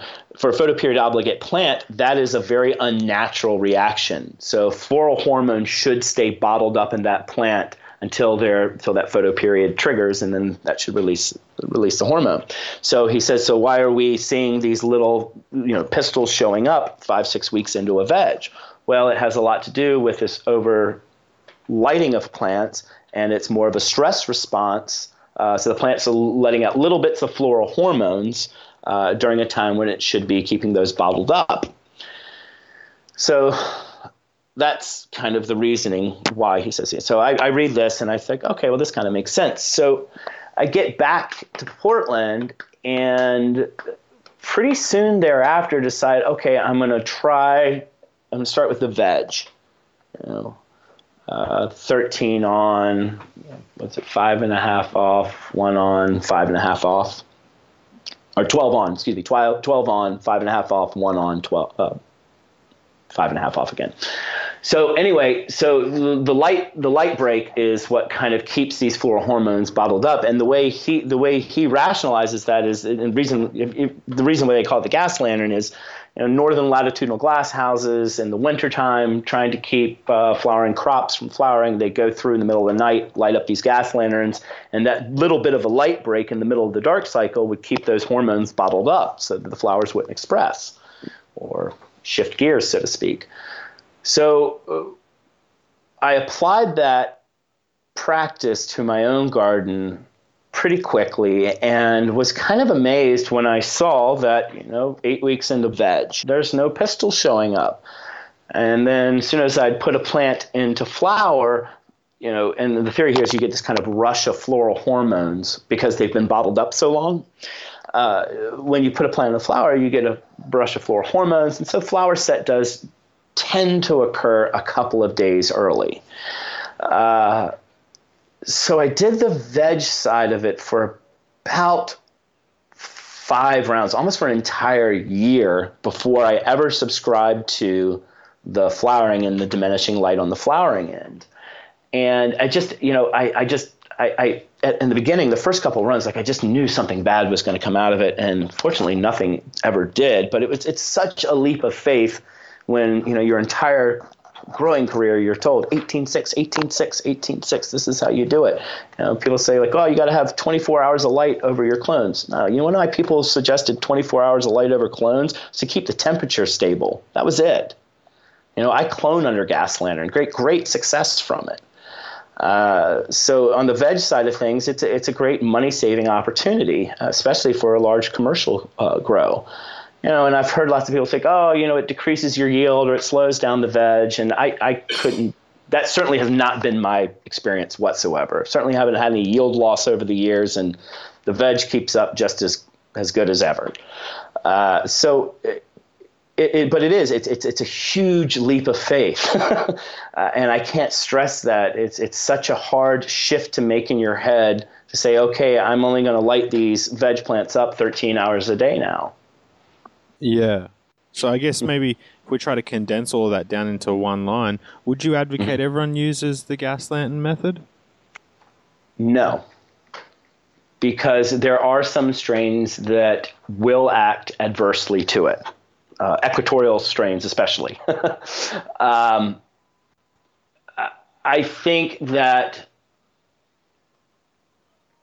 and I've only had I've had one strain in my life not work with it, and that was Cinex. Cinex did not react very good to the veg program at all. But Cinex can be kind of a wild plant to begin with. Um, but it yeah, I mean, I think for someone who's coming out of the gates, maybe a hobbyist, if you want to have that, you know, guaranteed your genetics going to work fine with it, then run your 18.6.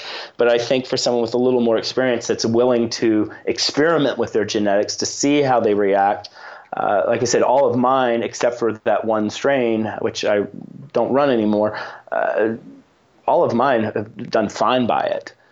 So, uh, you know, I think someone with some experience that's willing to take a risk, it's better for them than perhaps someone who's completely green to the game. So just to completely clarify, because I only very briefly referenced it earlier, do you believe in Mm-hmm. defoliation at all? Like, yeah, we kind of were, you know, talking shit about Three A Light, but Right. do you believe there's any merit in defoliation of any kind, or you just kind of not into it at all? Um, no, I mean, I do periodic. I, I, I don't strip my plants personally. Um, and, and keep in mind too, you know, I'm, I'm a smaller cultivator, so I don't have a giant warehouse or anything like that. Um, you know, so I have the ability to work very closely with the number of plants that I do have on, on a very personal level. So, you know, I will remove fan leaves as I see fit. If they're shadowing out of, you know, a lower branch, or I want to get a little bit more light down that, you know, down that main, that one branch, you know, I will do periodic removal throughout the bloom process. But I am not a fan leaf stripper. Um, it can work. I've done it before. A couple of my varieties reacted fairly decently to it. A couple of them didn't react so well. So I bagged it after two attempts. Um, but keep in mind too that it's more than just you know the stripping of the leaves. There's also this augmenting of the feed to provide you know kind of consistent flow of nutrients because you are removing those storage houses when you strip them all away from the plant. Yeah, totally. So, let's take a step back. I realize we didn't Okay. go over it, and I really want to know the Albert mm-hmm. Walker itself. It's an mm-hmm. interesting strain. It's a bit of an enigma. No one can tell me too much about it, and no one ever has any to smoke. Yeah. sure. So the Albert Walker that we had in the mid 2000s was a very finicky plant, but had this incredible kind of combination of su- like a, a rose note, like from roses, you know, a very floral, sweet rose note, but with this crazy kind of garlic funk as well. so Really, it was like, yeah, it was a very, very strange and and and and and you know interesting plant to me. It was a bit finicky, so I didn't run it for very long. Um, but it, it it just yeah, it just had such this clash of noses on it that it was just it was just remarkable. The high was decent. Uh, it wasn't uh, stupendous or anything like that, but the the it was the flavor that really got me, and it's that unmistakable rose note with that garlic kind of buried in there that just it just gets me every time. And you know what? I haven't seen it for years. I've seen a lot of things come through. I've actually had a lot of folks because I've at one point was kind of in this headspace of getting back to the root genetics of dog walker. And so a couple years ago, I went on a hunt for uh, the Albert Walker, and I don't know, three or four different specimens have been brought to me, and none of them, none of them were there. None of them were it. Uh, so I, I don't, you know, I'm sure it is still in existence. Uh, I hear a lot of folks kind of on the west. There's a crew on the west side of our area that runs Albert Walker pretty heavy, but um, I've, I've yet to see what they're producing. So yeah, it's kind of, and it is, it's a bit of an enigma string because I think there's a lot of imposters out there. It's, you know, it's just like chem. You know, there's so many imposters out there. Um, finding, getting to the to the you know to the origin, to the real, to that real cut can be a, ver- a very daunting task. And so, do you give any credence to the current online story, which says that you know originates from the Grateful Dead? I think it says Roadie Crew. I'm doubtful on that, hmm. but you know, like some kind of hmm. Grateful Dead genesis. Do you think that's true? And it also says that the suspected genetics are Afghan skunk. Hmm. Yeah, I you know uh, look, uh, we have a lot of incredible genetics came out of the the Grateful Dead scene. That's for sure. Um, you know, there's uh, we, there's loads of stories we can tell. But uh, yeah, I, I do buy into the, the you know I, I buy into the Northwest origin of it. I buy into the that it was something that evolved out of the Grateful Dead scene. Now, whether it was the Roadie crew or someone else who really knows. Uh, and you said Swazi skunk. Uh, sorry, Afghan skunk. Oh, an Afghan skunk. Hmm. Not as interesting as Swazi skunk. No, yeah, I was just gonna say Swazi skunk sounds great. Yeah, I mean, I could I could see that. I mean, it was definitely a squatter plant. Um, what was really remarkable to me was this very light colored uh, green, almost like a pale green. It was never really a super dark, robust plant for us. You know, that could have been part of its finickiness and us at that time not being able to really dial it in nutrient wise. But it, uh, you know, it, yeah, I think it gets its origin from the Grateful Dead scene. I, I don't doubt that at all. It's interesting because mm-hmm. it's certainly gone on to make you know a wide variety of well-known strains. But if we mm-hmm. just take a bit of a step forward to after you'd made the Dog Walker OG, mm-hmm. let's get into mm-hmm. the Scoobies. At sure. what point did it become you know a thought in your mind to cross Dog Walker with the cookies? So that came out of my cookie experience, and it was very interesting with cookies for me. Um, so I was running the forum cut. This is going to sound really hard to to believe, but if I only ran one plant in the room, one cookie plant, it would always produce a tiny male cluster on one of the bottom branches. Just one though.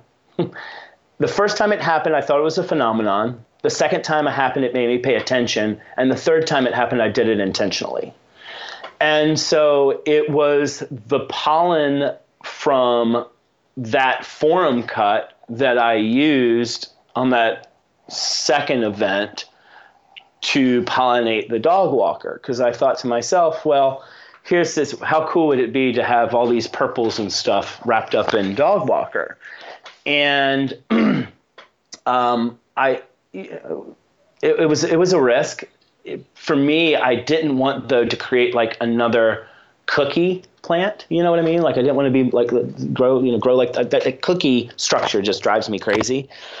So at the time, I actually pollinated with that that little bit of male with that little cluster that I developed.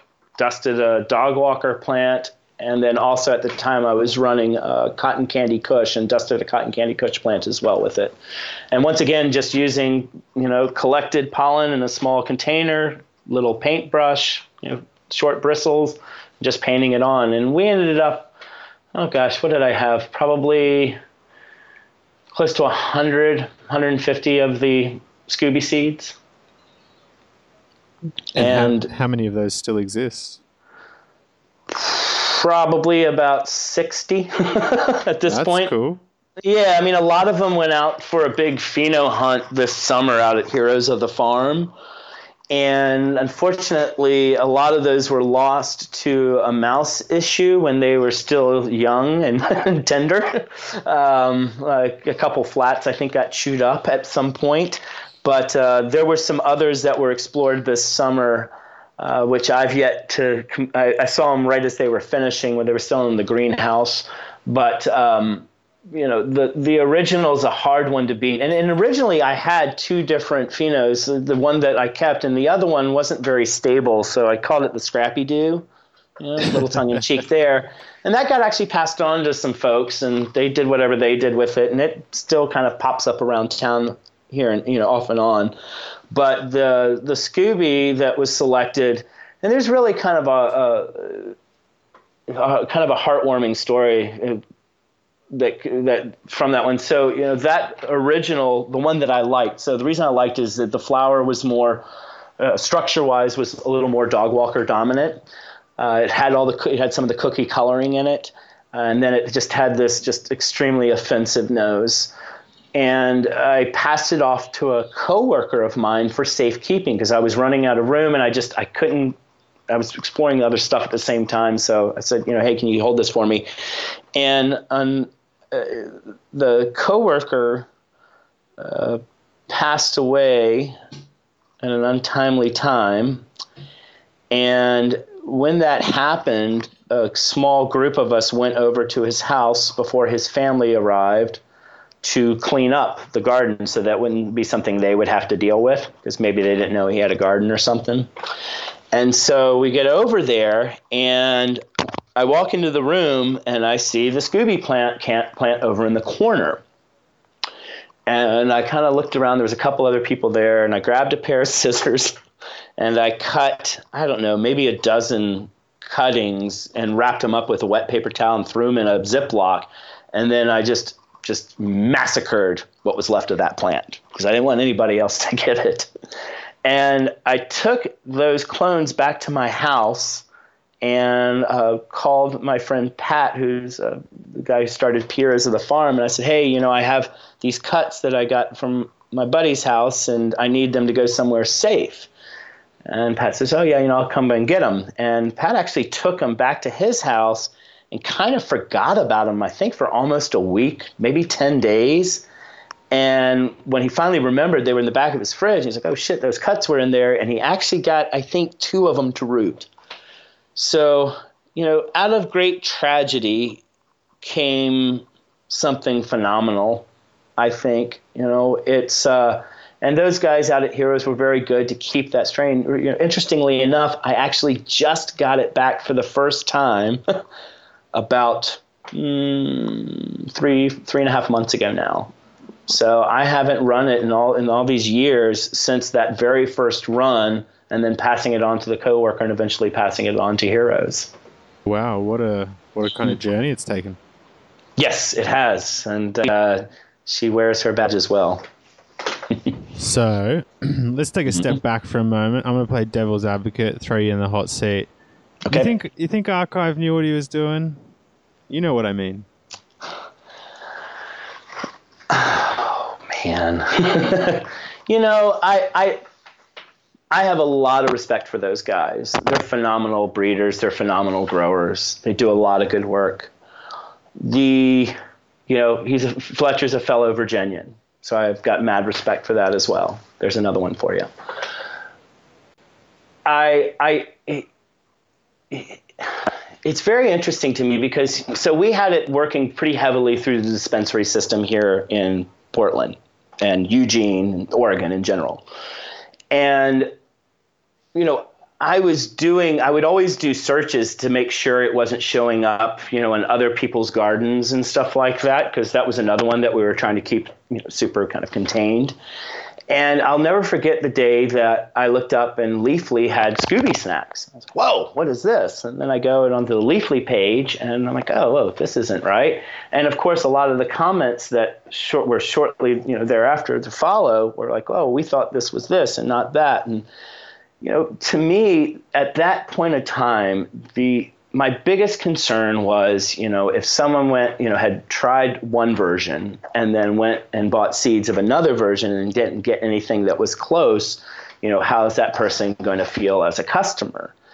And so, you know, I, I was a little concerned at that point. And, you know, there was a point in time where I was probably a little, you know, more hyped up about it than I am now. I mean, at this point, it's water under the bridge. And I think, uh, I, I, finally actually got to see some of the archive Scooby Snacks uh, uh, last year, and you know, it's, it's, a good strain. Uh, of course, they have. I, I, know, I know they have some, you know, other ones that, that that that one pales in comparison when you compare them to some of his really really high end stuff. But um, it's you know I, I, I, don't know you know the, the purist in me wants to think that or the the purist the lover in me wants to think that it was just happenstance the industry side of me says, you know, perhaps there was, you know, a little advantage taken up there. But I don't know. You know, we've never had the conversation. Uh, we've met briefly a couple times. Like I said, I have a lot of respect for what the guy, what those guys do there.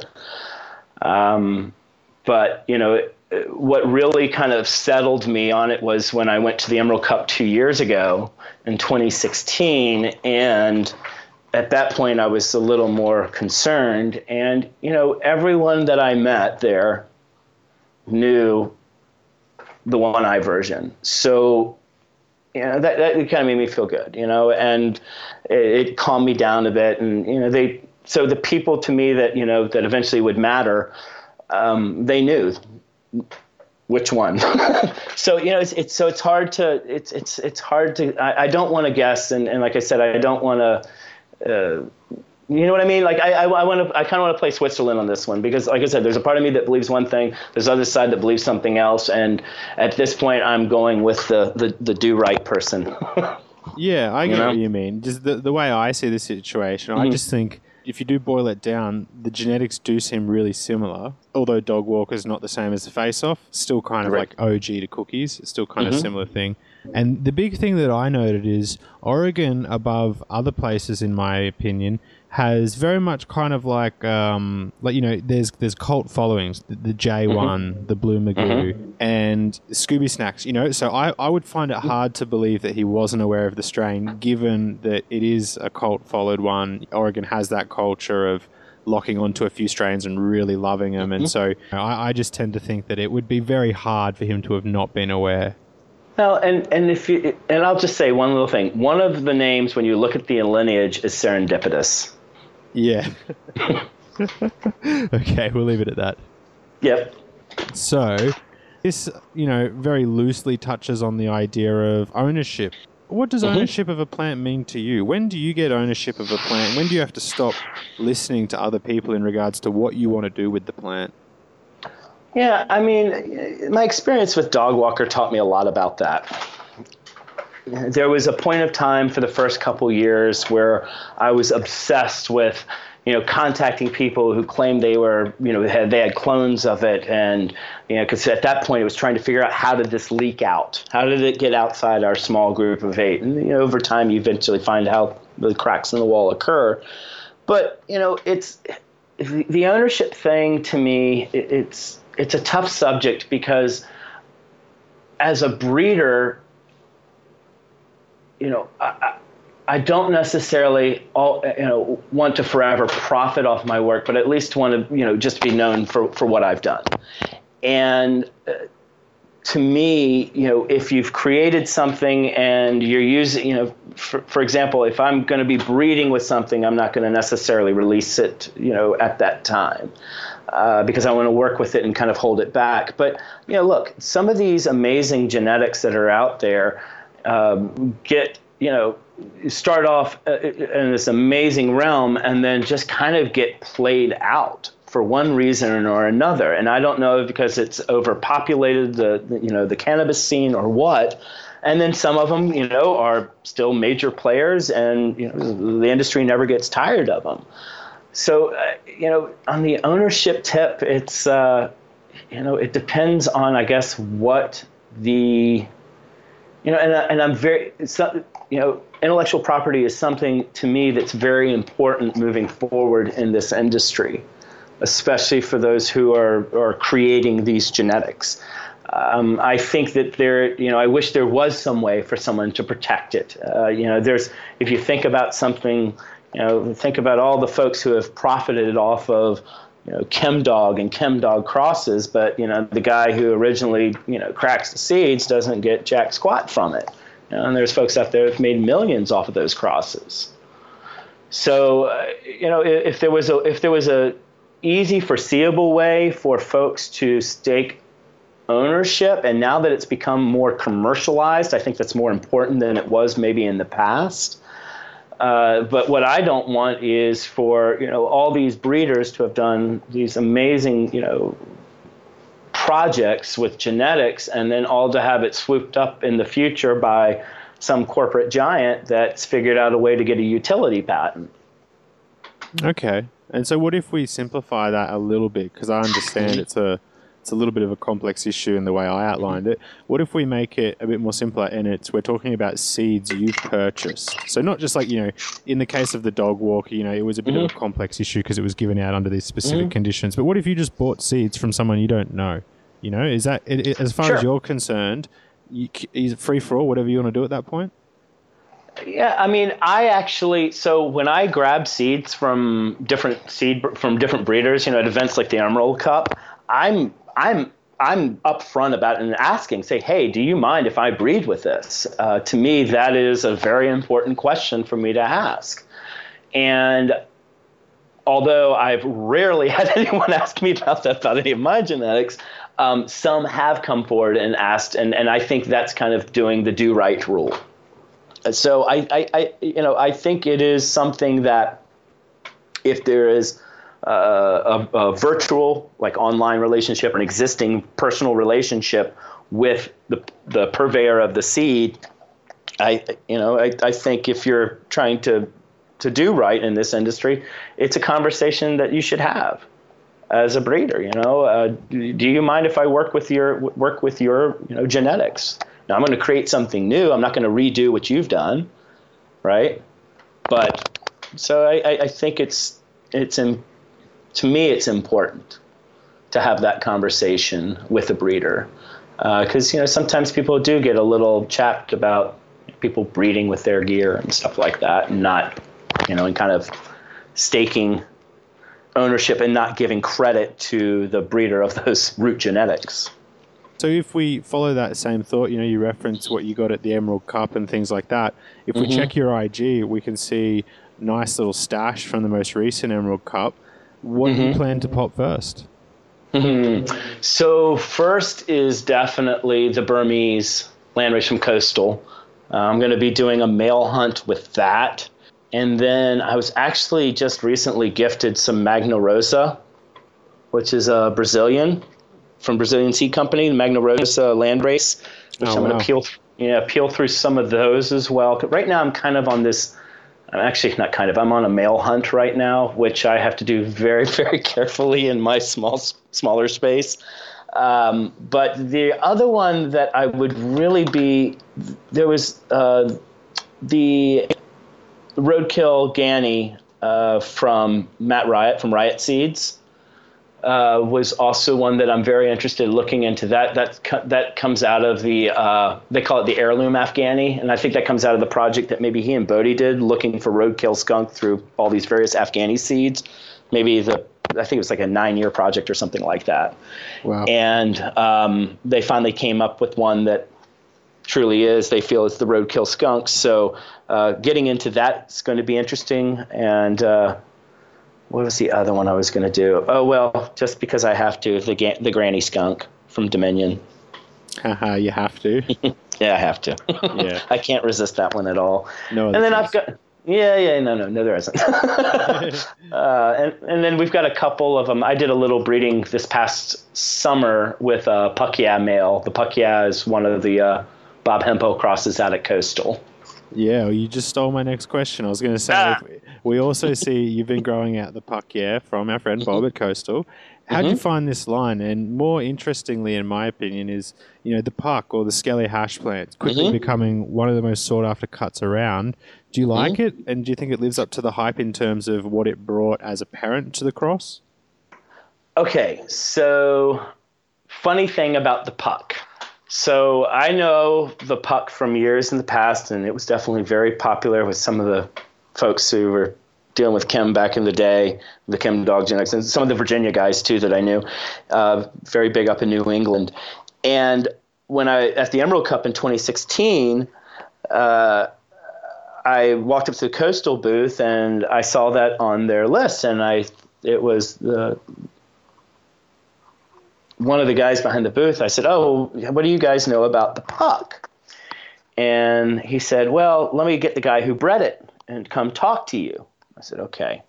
And the guy comes up and he's like, "Oh, he's like, hey, I hear you want to talk about the puck." And I was like, "Yeah, I, I, you know, I breed with some of the chem genetics. You know, this was real popular in the chem family, yada yada." He's like, "Yeah, yeah, yeah." He's like, "What chem genetics did you bring? What did you breed?" And I said, "Oh, well, you know, I bred dog walker." And the guy looks down at me and he says, first words that come out of his mouth were DJ Rich. DJ's our mutual friend.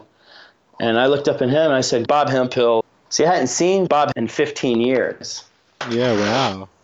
And so, you know, back when I knew him, he had dreads and beard, and, you know, he's yeah. clean shaven. and I was like, holy crap. So we had this kind of reintroduction after a 15 year gap. Um, and it was all over the puck. And so, as far as the the puck, you know, living up to its hype, um, I can certainly say that the chemovar that I went with from the puck, yeah, definitely has that hash plant structure, the way it grows, you know, so you can get some really nice nugs off of it. Yeah. But it was heavily influenced from that NL1 male. The one I have has this kind of just straight up, just about acetate nose to it. It's almost like rubber cement. Whoa. It's really, really, really intense. Now, by the look of it, you know, it's it's that kind of old hash plant look. It's not super frosty, you know, it's not caked and glistening, but man, the nose on that thing is just unmistakable. So the male that I went with actually had the same growth, very similar growth pattern to the female I selected, and then as much as you can get out of the stem rub, just about spot on with each other. So that male pollen was used uh, uh, this past summer on some stuff. So some new things coming down the pike from that. But yeah, that the the puck the puck is uh, is an amazing plant. Uh, Bob Hemphill's puck, yeah, is definitely whew, out of this world. At least what the one that I found, and the, the actual the the the selection that I made when I brought it to him uh, this past year at the Emerald Cup, uh, he was like, he's super stoked. He's like, I got to come up and get that cut, which I thought was kind of funny. I think I actually got to try some of it. It had almost like this watermelon vibe to it. Okay, so there was another one that has a little more watermelon side. There was two that I gave him, and one has a little bit, and that one actually was not super stable. So I've, I've unfortunately I've scrapped that one. The other one, like I said, is just uh, almost this just very interesting. Like, and I guess I, you know, taking a step back, I guess you could get a little bit of watermelon out of the one we kept. But uh, that being said, you know, it's it's an amazing plant. Uh, it's super vigorous. Uh, I can't say enough good things about it. Uh, it's definitely uh, become one of my new favorites, and I, I I can't wait to explore some of these new crosses that it's providing. So I don't know if you're purposely trying to not spill the beans, but what crosses did you make? um, so we did. Let's see here. So we did the Puck Yeah on the Chem Four, the Puck Yeah on the Biz, which is uh, Dog Walker's sister. We did Puck Yeah on to Dog Walker. We did Puck Yeah on to the Wook Three, which is the AWOG Forum cut. Uh, those were the Puck Yeah dustings. And then we actually also worked with another male from another cross from Bob Hemphill. That was the Fairfax four way crossed with South Fork Seeds Sirius, which the Sirius is basically just a bunch of chems thrown back and forth on each other. Um, so the, we had a, uh, a, a four way uh, Sirius stud that just just was beautiful in structure. And that one was uh, used uh, to actually backcross our F2, and then uh, that also went on to the Chem 4 as well. Okay, and so which one are you personally most excited for?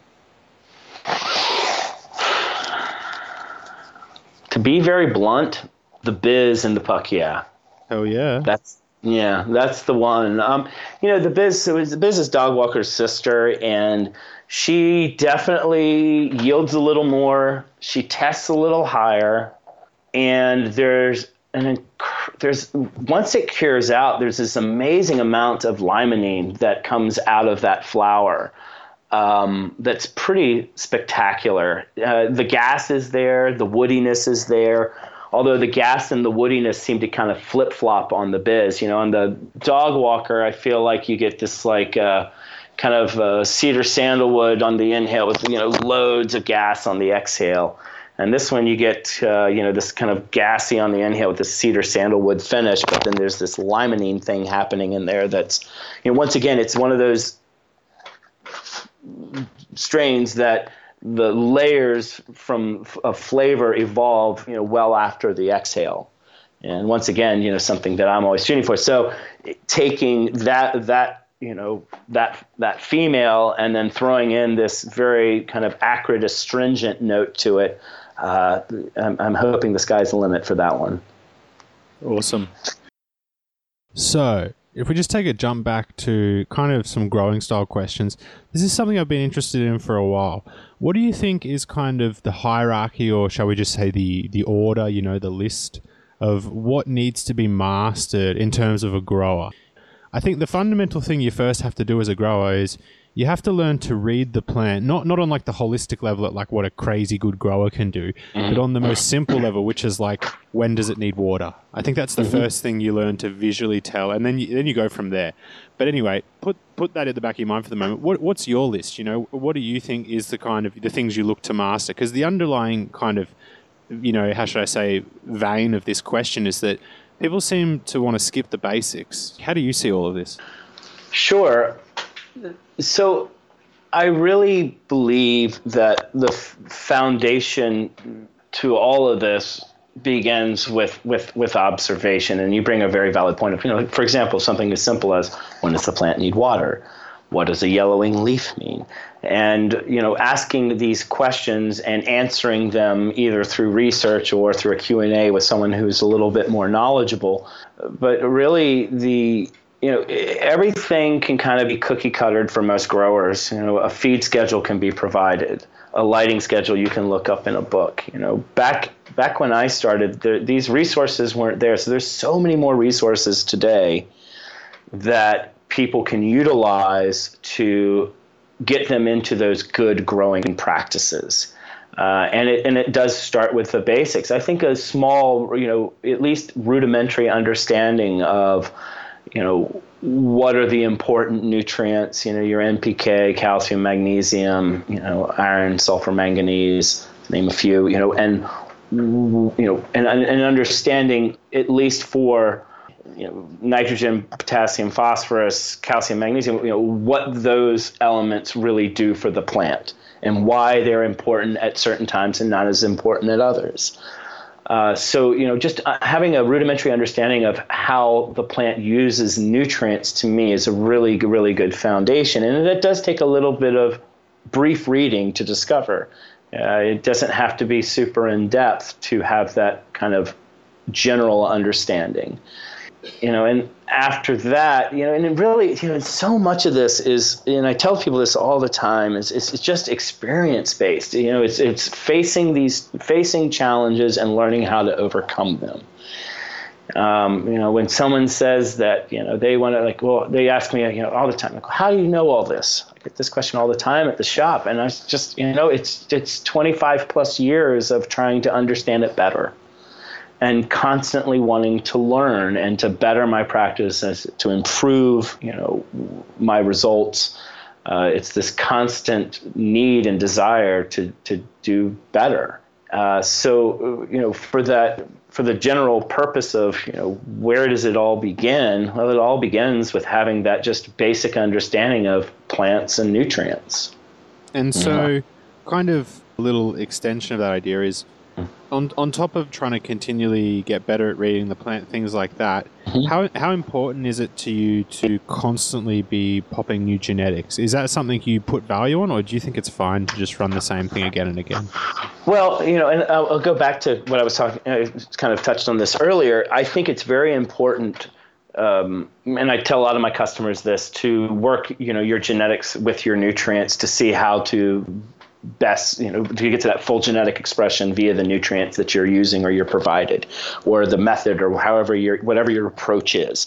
So I, I think it's important if you want to, if you know, it depends what your goal is. If you want to, you know, see what a new strain does, you know, running it one time isn't a very good you know, uh, litmus test for that. You know, I, you know, I believe a lot of the scientific method, you know, things need to be done at least three times to see, you know, to make a, a, a, a conscious or you know, try to validate valuable, yeah. yeah, to yeah, for validation, yeah, absolutely. So it, it's it to me. You know, I encourage, and of course, this all goes back to like skill level too. You know, someone who's new, I'm not going to recommend skip around genetics every round uh, you'll never you'll it'll be such a slow such a longer prolonged learning curve uh, with that approach. I think that you know working with a specific strain or two learning that genetic inside and out if it's interesting to you that's how you learn. Now of course if it's not interesting you're going to bail on it anyway but uh, I see way too many folks who change genetics every round or change their nutrient, you know, regimen every round, and not necessarily for the sake of bettering, but just to try something new. And I think that's a pretty haphazard way of going about, you know, cultivating cannabis for sure. Without a doubt. So, what do you think is the biggest kind of mistake you you see from customers coming to the store? Overwatering. most common mistake. So many problems start, especially overwatering of starter plants, you know, or transplanted tr- plants. It's it's the beginning of so many issues, and uh, that's hands down the most common one. You know, I, I if the way I try to rationalize it with my customers, especially with a younger plant, you know, a lot of folks tend to overwater a clone um, significantly. You know, they'll put a small rooted clone into a larger, you know, vessel of dirt, let's say a one or two gallon pot, and want to, you know, keep hammering water to keep that pot saturated in the beginning. And the problem with that is that, you know, compacted muddy media is now you know, kind of choking off the oxygen supply, making it harder for those roots to excel and to grow out. And of course, you slow down the root process, you slow down the growth process, slow down the growth process. You're you know you're causing all kinds of you know, ripple effects throughout the life of that plant. You know, I'm a very very big believer in starting off with really good healthy plants. And if you start off with a not so healthy plant, then you know you can almost expect to face significant challenges throughout the life cycle of that plant. So, one thing we've heard anecdotally from previous guest Jeremy of BuildASoil was that mm-hmm. He thinks there's certain plants which are just pretty good regardless of your skill level. Like, as in, like you know, they tend mm-hmm. to come out oh, yeah. pretty good. He he noted GG4 is one that he finds to fall in that category. Do you mm-hmm. find there's some that fall into that category? And you know, like I guess these would be kind of like the more newbie friendly type stuff. What's yeah. what's your recommendations? Yeah, we uh, the bulletproof strains. Uh, there was there's a strain that's been very popular here in Oregon. It's not as popular as it was uh, back in the early 2000s, but still around today called Green Queen. And Green Queen was a strain that, and, and back then, you know, whereas we're you know, teach, we actually were teaching friends to grow and stuff like this. You could hand Green Queen to anybody, and they would see marginal or decent success from the Green Queen even on their first round out. And it was pretty much you know powdery mildew resistant. It could take an under or overfeeding, didn't really matter. Fairly decent yield. Um, I wouldn't say it was absolutely spider mite resistant because that certainly wasn't the case, but it certainly wasn't ground zero for infestations. Uh, so it you know it that particular plant was the one you know it was an, it was a newbie plant. You could give it to anybody and they could see some success. So yeah, I do believe that there are some of those bulletproof strains out there. Um, you know, I personally haven't worked with Gorilla, you know, oh, excuse me, GG4. Uh, so, you know, I can't speak to the ease of that one, but I do see a lot of our novice growers, you know, through the store who grow it. Um, and, and they don't seem to be coming to me with too many headaches. Uh, you know, and, and a lot of, um, a lot of those I, I, feel like kind of Blue Dream is another one of those more current strains that's kind of bulletproof. It's pretty easy for folks to, you know, follow a simple nutrient regimen, you know, keep your lights on schedule, keep the humidity where it should be, temperatures where they should be, and that plant's going to turn and burn for most people. But then there's strains like, you know, like some of those OGs and you know, even chem can kind of be this way, but they're, a little bit more finicky and definitely require uh, a little bit more skill to finesse that plant into its, you know, prime potential. Definitely, I, I feel like the chem is one of those ones for me where I, mm-hmm. I think it's it's it's lucky that plant didn't get thrown out in the sense that you, sure. You know, if, if, certain conditions aren't right, I just feel like it doesn't come out anywhere near its full potential. Like not not obviously having a lot of experience growing the chem myself, mm-hmm. but just through the variants And I've got a lot of really chem dominant leading plants, and you can see mm-hmm. it. You know, like for example, for me at least, uh, being in mm-hmm. Australia. The heat absolutely just destroys that plant. It doesn't mm-hmm. perform well in the heat. Mm-hmm. And I think right. to myself, what if that happened with Chem and he just ran it and was like, "This is just bunk. Let's just throw yeah. it out." oh Lord, what a different world this would be. Um, yeah, no, I'm glad that wasn't the, the, I'm glad that wasn't the case with with his experience. And yeah, no, it's uh, it, it you bring up actually a very valid point. Um, there was a. Uh, a group down in Cali that ran, uh, I think it was Dog Walker and Scooby in two locations. One was inland, right? on the uh, east side of the hills. And the other one was more in a coastal region. And the plants grown on the east side of the hills, more inland, so in that more kind of dry, drier climate of NorCal, didn't do that great. The ones at the coastal location were some of their highest yielding plants. So yes, you know it can make a, a, a, significant difference, and you know is that because you know of where the dog walker and Scooby come from, and they've just kind of naturally acclimated to that cooler, damper climate. Perhaps I don't know. You know, the majority of it's cultivated indoors, so I kind of have a hard time believing that. But maybe there's something to it. But that happened. Uh, that that that test that was done down there, uh, run was was it was hard to ignore the results. That's for sure. So, just as a bit of a random oddball question, what strain has been lost that either you had or that you knew of that you'd love to get back if possible? Hmm, my sugar cookies. I lost that one recently, and that was a good one. That was the one that was uh, the that one was the uh, forum cut, the the male the or the selfing pollen that I collected onto a cotton candy Kush, and it made this.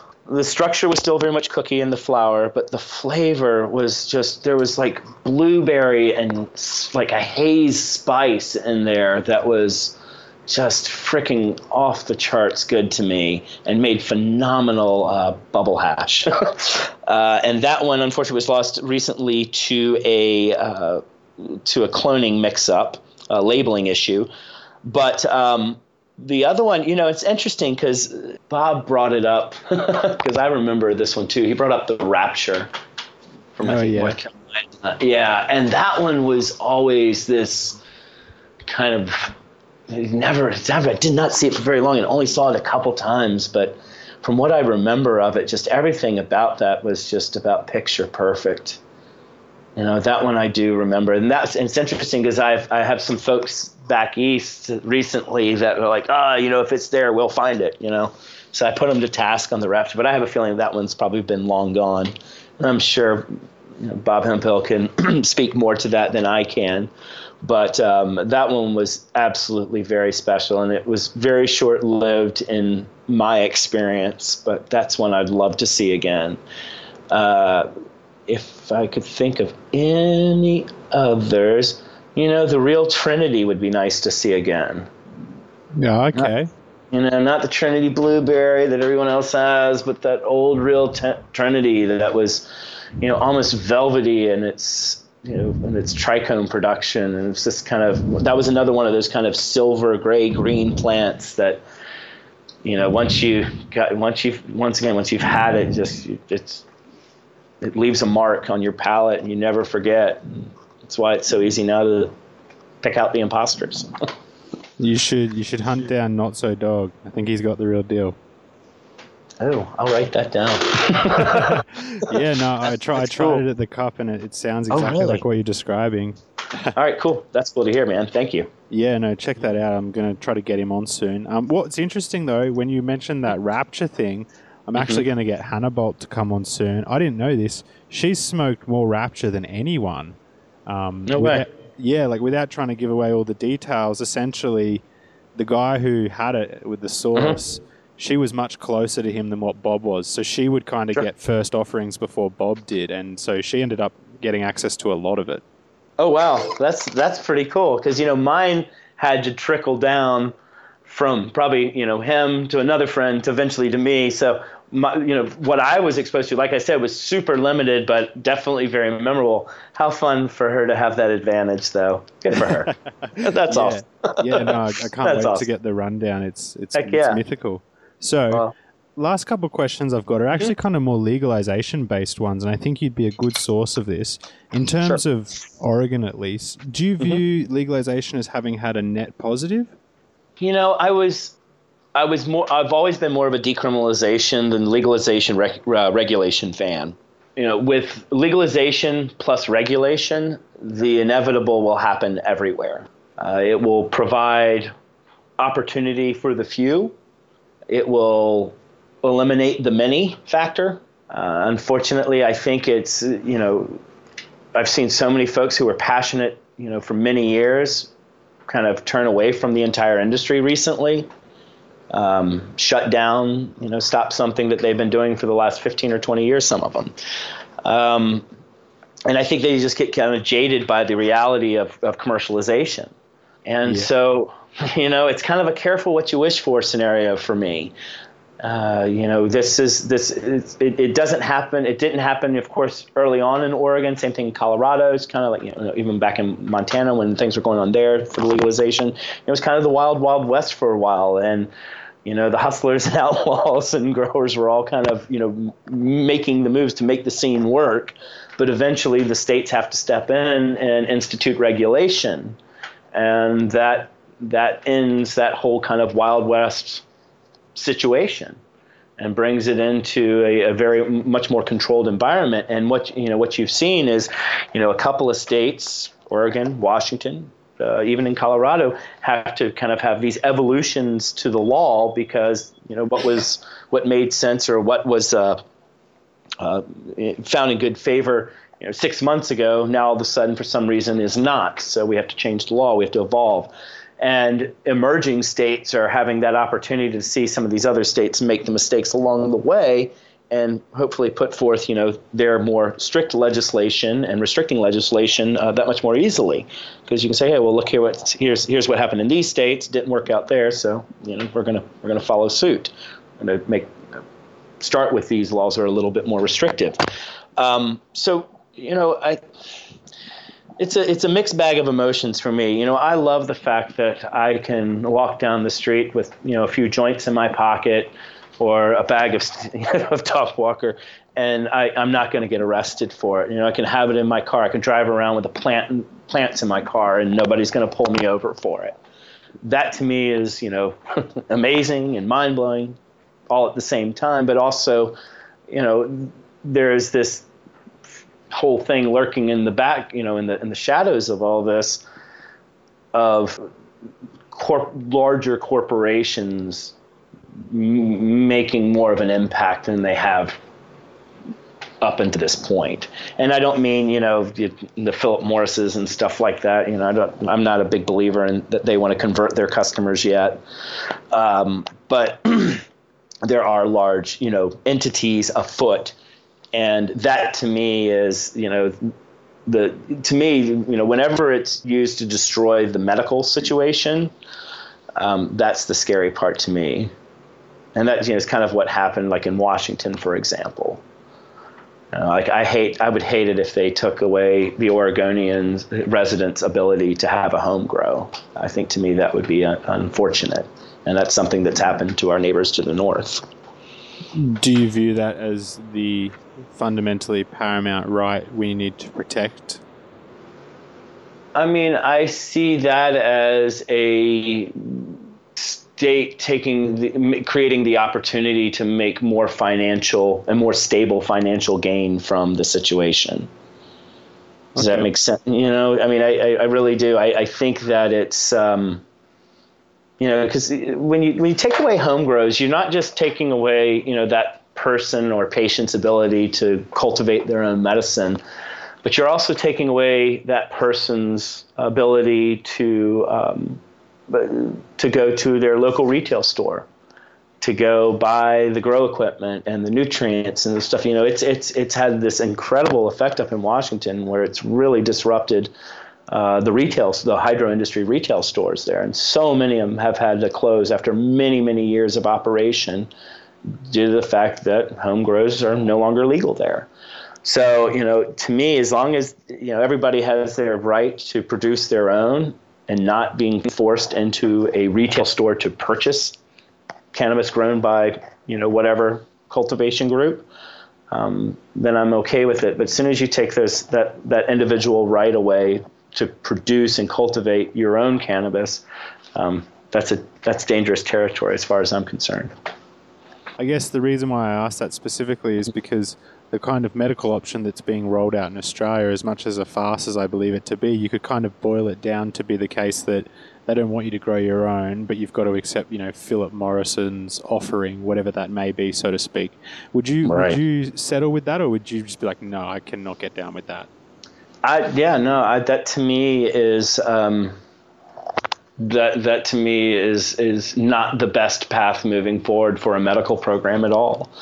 I think that it's you know I think for a lot of folks, if they have the, you know, if someone had the opportunity to grow their aspirin, what you can with cannabis, right?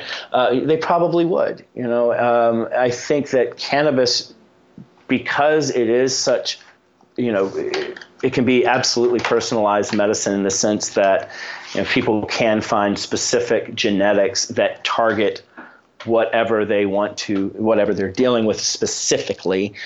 Uh, that you know, if the corporate groups that are mass producing whatever flower or concentrate they're producing doesn't have that particular genetic, then that you know individual may not find that combination of secondary metabolites that hit all the right spots. And I think that's very restrictive and unfair to a patient. You know, in the you know in the medical days here, even you know even today, we have folks who are constantly you know those are the folks that are trying to find that strain that really target and best affects uh, you know whatever condition they're dealing with, or, you know gives them the best result. So I think that's unfortunately very restrictive and doesn't necessarily allow for that personalized medicine to occur. I mean, yeah, you can hit for some folks, but you know, if, you know it's, it, to me, it's a, an unfortunate way to pursue the, the medical. So, Oregon specifically has been criticized in the past with having what some might regard as, you know, kind of some laws that are just maybe you'd say a bit pedantic, I guess. Like most notably the whole naming thing, like you can't call certain strains what they're previously mm-hmm. called because it's deemed too appealing to kids. Girl Scout cookies, Cinderella 99, mm-hmm. bubblegum. You can kind of see where they're coming from, but where do you sit on that?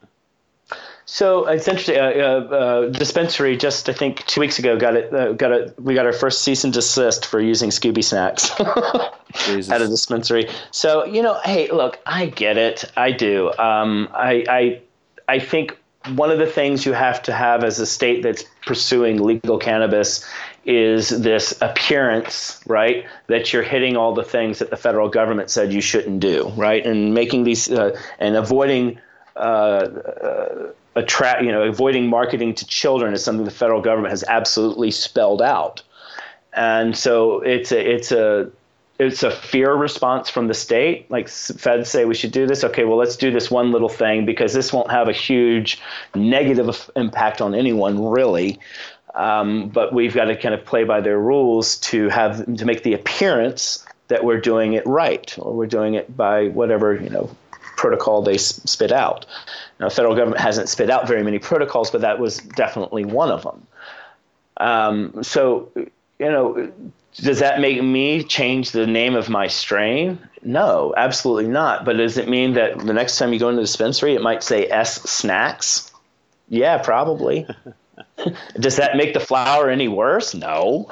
you know, it's that whole name thing. You know, it's it's still it's still going to be the same you know genetic that I know and love. So yeah, you know it's I, I get why the state did it. Uh, to me, it's it's kind of a you know it's sacrificing a pawn, so to speak. Okay, and so I guess you know kind of wrap up this whole mm-hmm. idea. Mm-hmm. What do you think was the most unexpected negative thing to come out of legalization? this will be pretty unanimous with everyone. The just the plummeting of the value of cannabis. I don't yeah. think anyone. We all knew it would drop some, but I don't think anybody expected this this big of a tumble in the market. No way. That one was, you know, that's the one that's hit everybody. I think the hardest. It's unfortunate though, a result of the greed that ensued as soon as legal cannabis was a thing here. You know, uh, I think that states and would do well by not allowing out-of-state investment as they go online to keeping those businesses to state, you know, resident businesses. Uh, you know, everybody. Uh, you know, I can't tell you how many, and we still see. I mean, we still see 100 and 120 lighters going up all the time. And then when you look at the glut that we had back in December, you know, over a million pounds in our rec system, what is what good is you know 120 new lights going to do for our state? I don't know.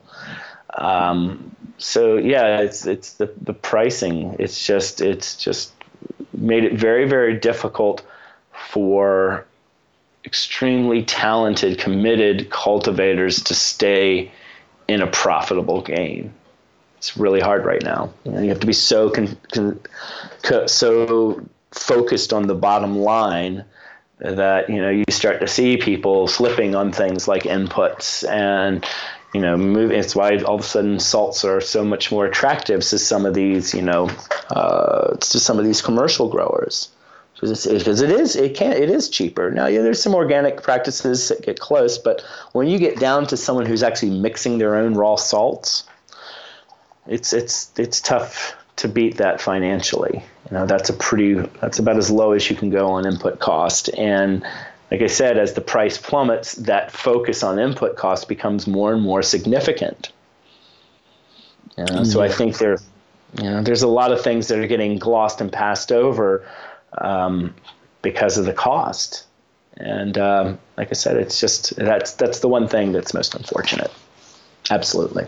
As an individual, you know, not in Oregon, obviously, but in say an illegal environment, what do you think mm. is your best advice to someone in terms of what they can do on the individual level? Because, and I guess what I mean by that is not looking for an answer that's like try to change the law because that's not really something you can do as mm-hmm. an individual. Like you can try to be more politically active, sure, but mm-hmm. you know what I mean. More so looking on like what what's something everyone can do in your opinion that will help collectively.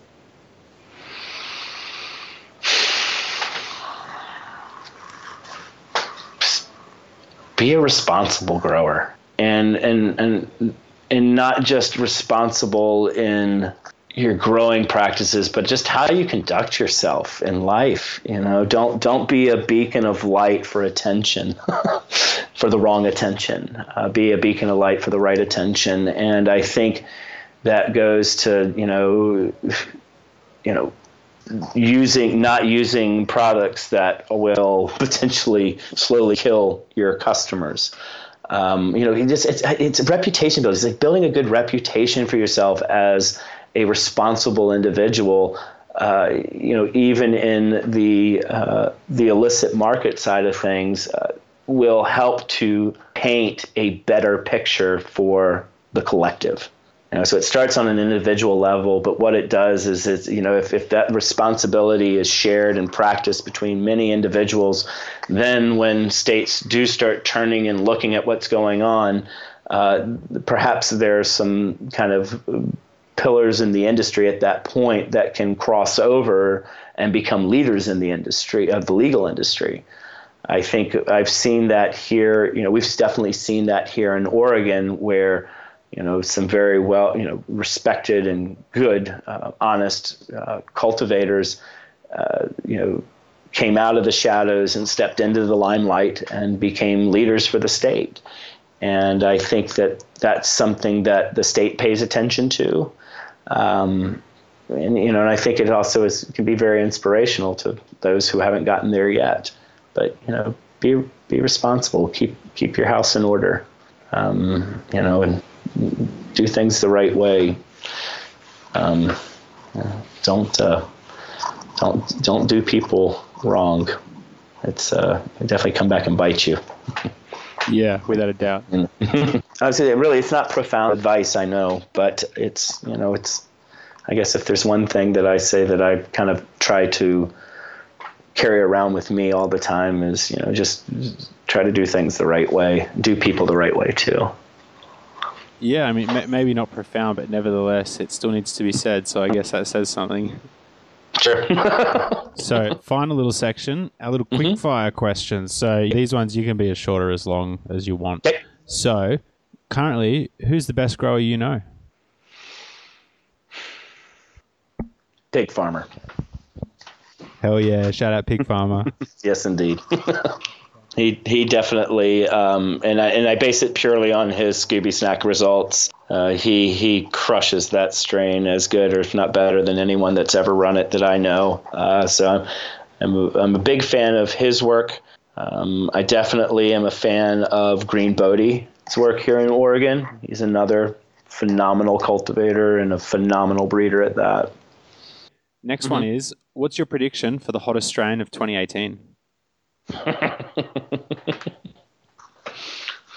um, whatever comes out with the biz and that puck, yeah, I hope. Um, no, if the hottest strain, you know, this is this is such a weird question for me because I don't necessarily pay attention too much to this kind of stuff. But um, you know, I it looks like uh, via on Instagram, it looks like Archives has some cool things in the works. You know, uh, Mean Gene always has neat stuff coming down the pike. Uh, the uh, gene finder out at Wilcox Farms, uh, even though you know he's exploring other people's genetics, uh, he's doing pheno hunting like no other. So I wouldn't, I can't imagine that we wouldn't see something amazing come out of his his stable. Uh, so you know, there's and I, you know even the guys at Heroes, you know those guys are constantly breeding, turning out good stuff. So I don't know if I could pick one particular uh, strain or something like that. But you know, there's at least a short list of some breeders and uh, groups to certainly pay attention to. Um, you know, I, am sure something will come out of the Cookies family or the Terp Hogz or whatever, third gen or whatever. You know, I mean, I'm sure something really big will come out of those groups. But you know, the ones that I mentioned prior are the ones that I'm really paying attention. And of course, whatever Coastal does. Yeah, well, that ties into the next one. Sure. If you could only pick one land race, which one would it be? Oh. Well, for me, because of the effect that I really am looking for in cannabis, uh, it'd have to be a landrace Afghani. And I can't say a particular one, but uh, landrace Afghani for me. Yeah, I'm in the same boat. I love sativas, but nothing beats a good indica. No, I'm, I'm with you. I'm already a little high strung, so too much sativa can, you know, make me a little, yeah, little shaky. okay. yeah. Alrighty, so next one. Mm-hmm. What is what the is... worst strain, in your opinion, that got some serious traction behind it? Cinex. And I just don't get it. I mean, and, and it has a close tie to here in Portland and some very close friends of mine. Um, but it's just one that, and, and, and loads of people love it around here. I just, it's one of those ones that I just don't get. I don't get it. It's uh, there's just not much appeal to me personally. But once again, we're dealing with palates and stuff like that, and you know, some people like, you know, I don't know, escargot, and some people don't. And some people like apples, and some people think they taste awful. So, so you know, it's, so I get that part of it. But yeah, that's one. That's the one strain for me that I just I've never understood. Okay, so opposite end of the spectrum, desert mm-hmm. island weed. You can only pick two strains for the rest of your life. What are they? Hmm. Well, the dog walkers definitely with me for sure. And if I was going to couple that with something else, the lemon diesel. Uh, nice. So, so what's what's the lineage on that one? The lemon D, I don't know. That's kind of one of those mystery strains that um, you know, nobody. I've I've never gotten the full lineage. Um, in fact, there's only a few people who still even cultivate it anymore. Uh, we called it the Lemon D here in Oregon. It seemed like it came out of the Eugene scene, um, but just just a phenomenal, just amazing, just sour lemon flavor that just resonates for days on the palate. I love it. Indoor or outdoor? You can only have one. Indoor. I love it. there you go. Sorry, one word answer there, but yeah, yeah. Yeah, no, that's, that's it. That's it. That Man after my own heart. So, yeah. Mm-hmm. This one, you know, probably going to be something you don't sell, but mm-hmm. what's the worst grow product you've ever seen? the BioWave. God, I don't even know what that is It's something that resonates acoustics, and then it's supposed to get rid of bugs and increase your yields. And we sold a couple already this week. It's weird. Um, it's been around for I don't know. It's been around for ten years now, fifteen years in our industry, and it's just you know, it's just one of those junk science. Lots of uh, you know, no scientific data to back it up devices, and I'm sure some people you know, see something, who knows what, but you know, just anecdotal evidence at best, and kind of touted. It's, it's just another one of those things that look, if this thing was so groundbreaking and it was you know increasing everybody, big ag would have these things all over the place. And guess where you don't see them? Big ag. You know, if something's really effective, those guys will have it first, always. so, final question. Yes. What is the best thing to happen to cannabis, period, since you've been involved in it? Medical cannabis. Medical cannabis for sure. That was absolutely uh, a huge turning point, I know, for myself, um, and a huge turning point for a lot of individuals that I've been involved with now for you know, a decade plus. The it, it, it, it gave it finally a, little bit of uh, validation for the rest of the for the rest of the country and for the rest of the world, for that matter. So uh, the the explosion of medical cannabis is definitely probably, in my opinion, the best thing to come out of it since I've started. Yeah, what a great answer. So I think mm-hmm. that probably does just about wrap it up. Did you have any comments or shout outs you wanted to make? Um, well, I mean, obviously, I want to shout out to, if I can, to my store, Roots Garden Supply in Portland, Oregon. I definitely want to give a shout out to BioBiz. And uh, there's a few of you out there, Bob Hemphill, Pat out at Heroes, Pig Farmer. Uh, you know, a couple others I've probably forgotten, but uh, those are good friends of mine and great cultivators and great people to know. So surround yourself with good people, people. That's the best advice I can give. awesome. So thanks again for coming on. Uh, thank you so much for having me, too. It's been a pleasure, and uh, you know, I look forward to reading all your comments here in the near future.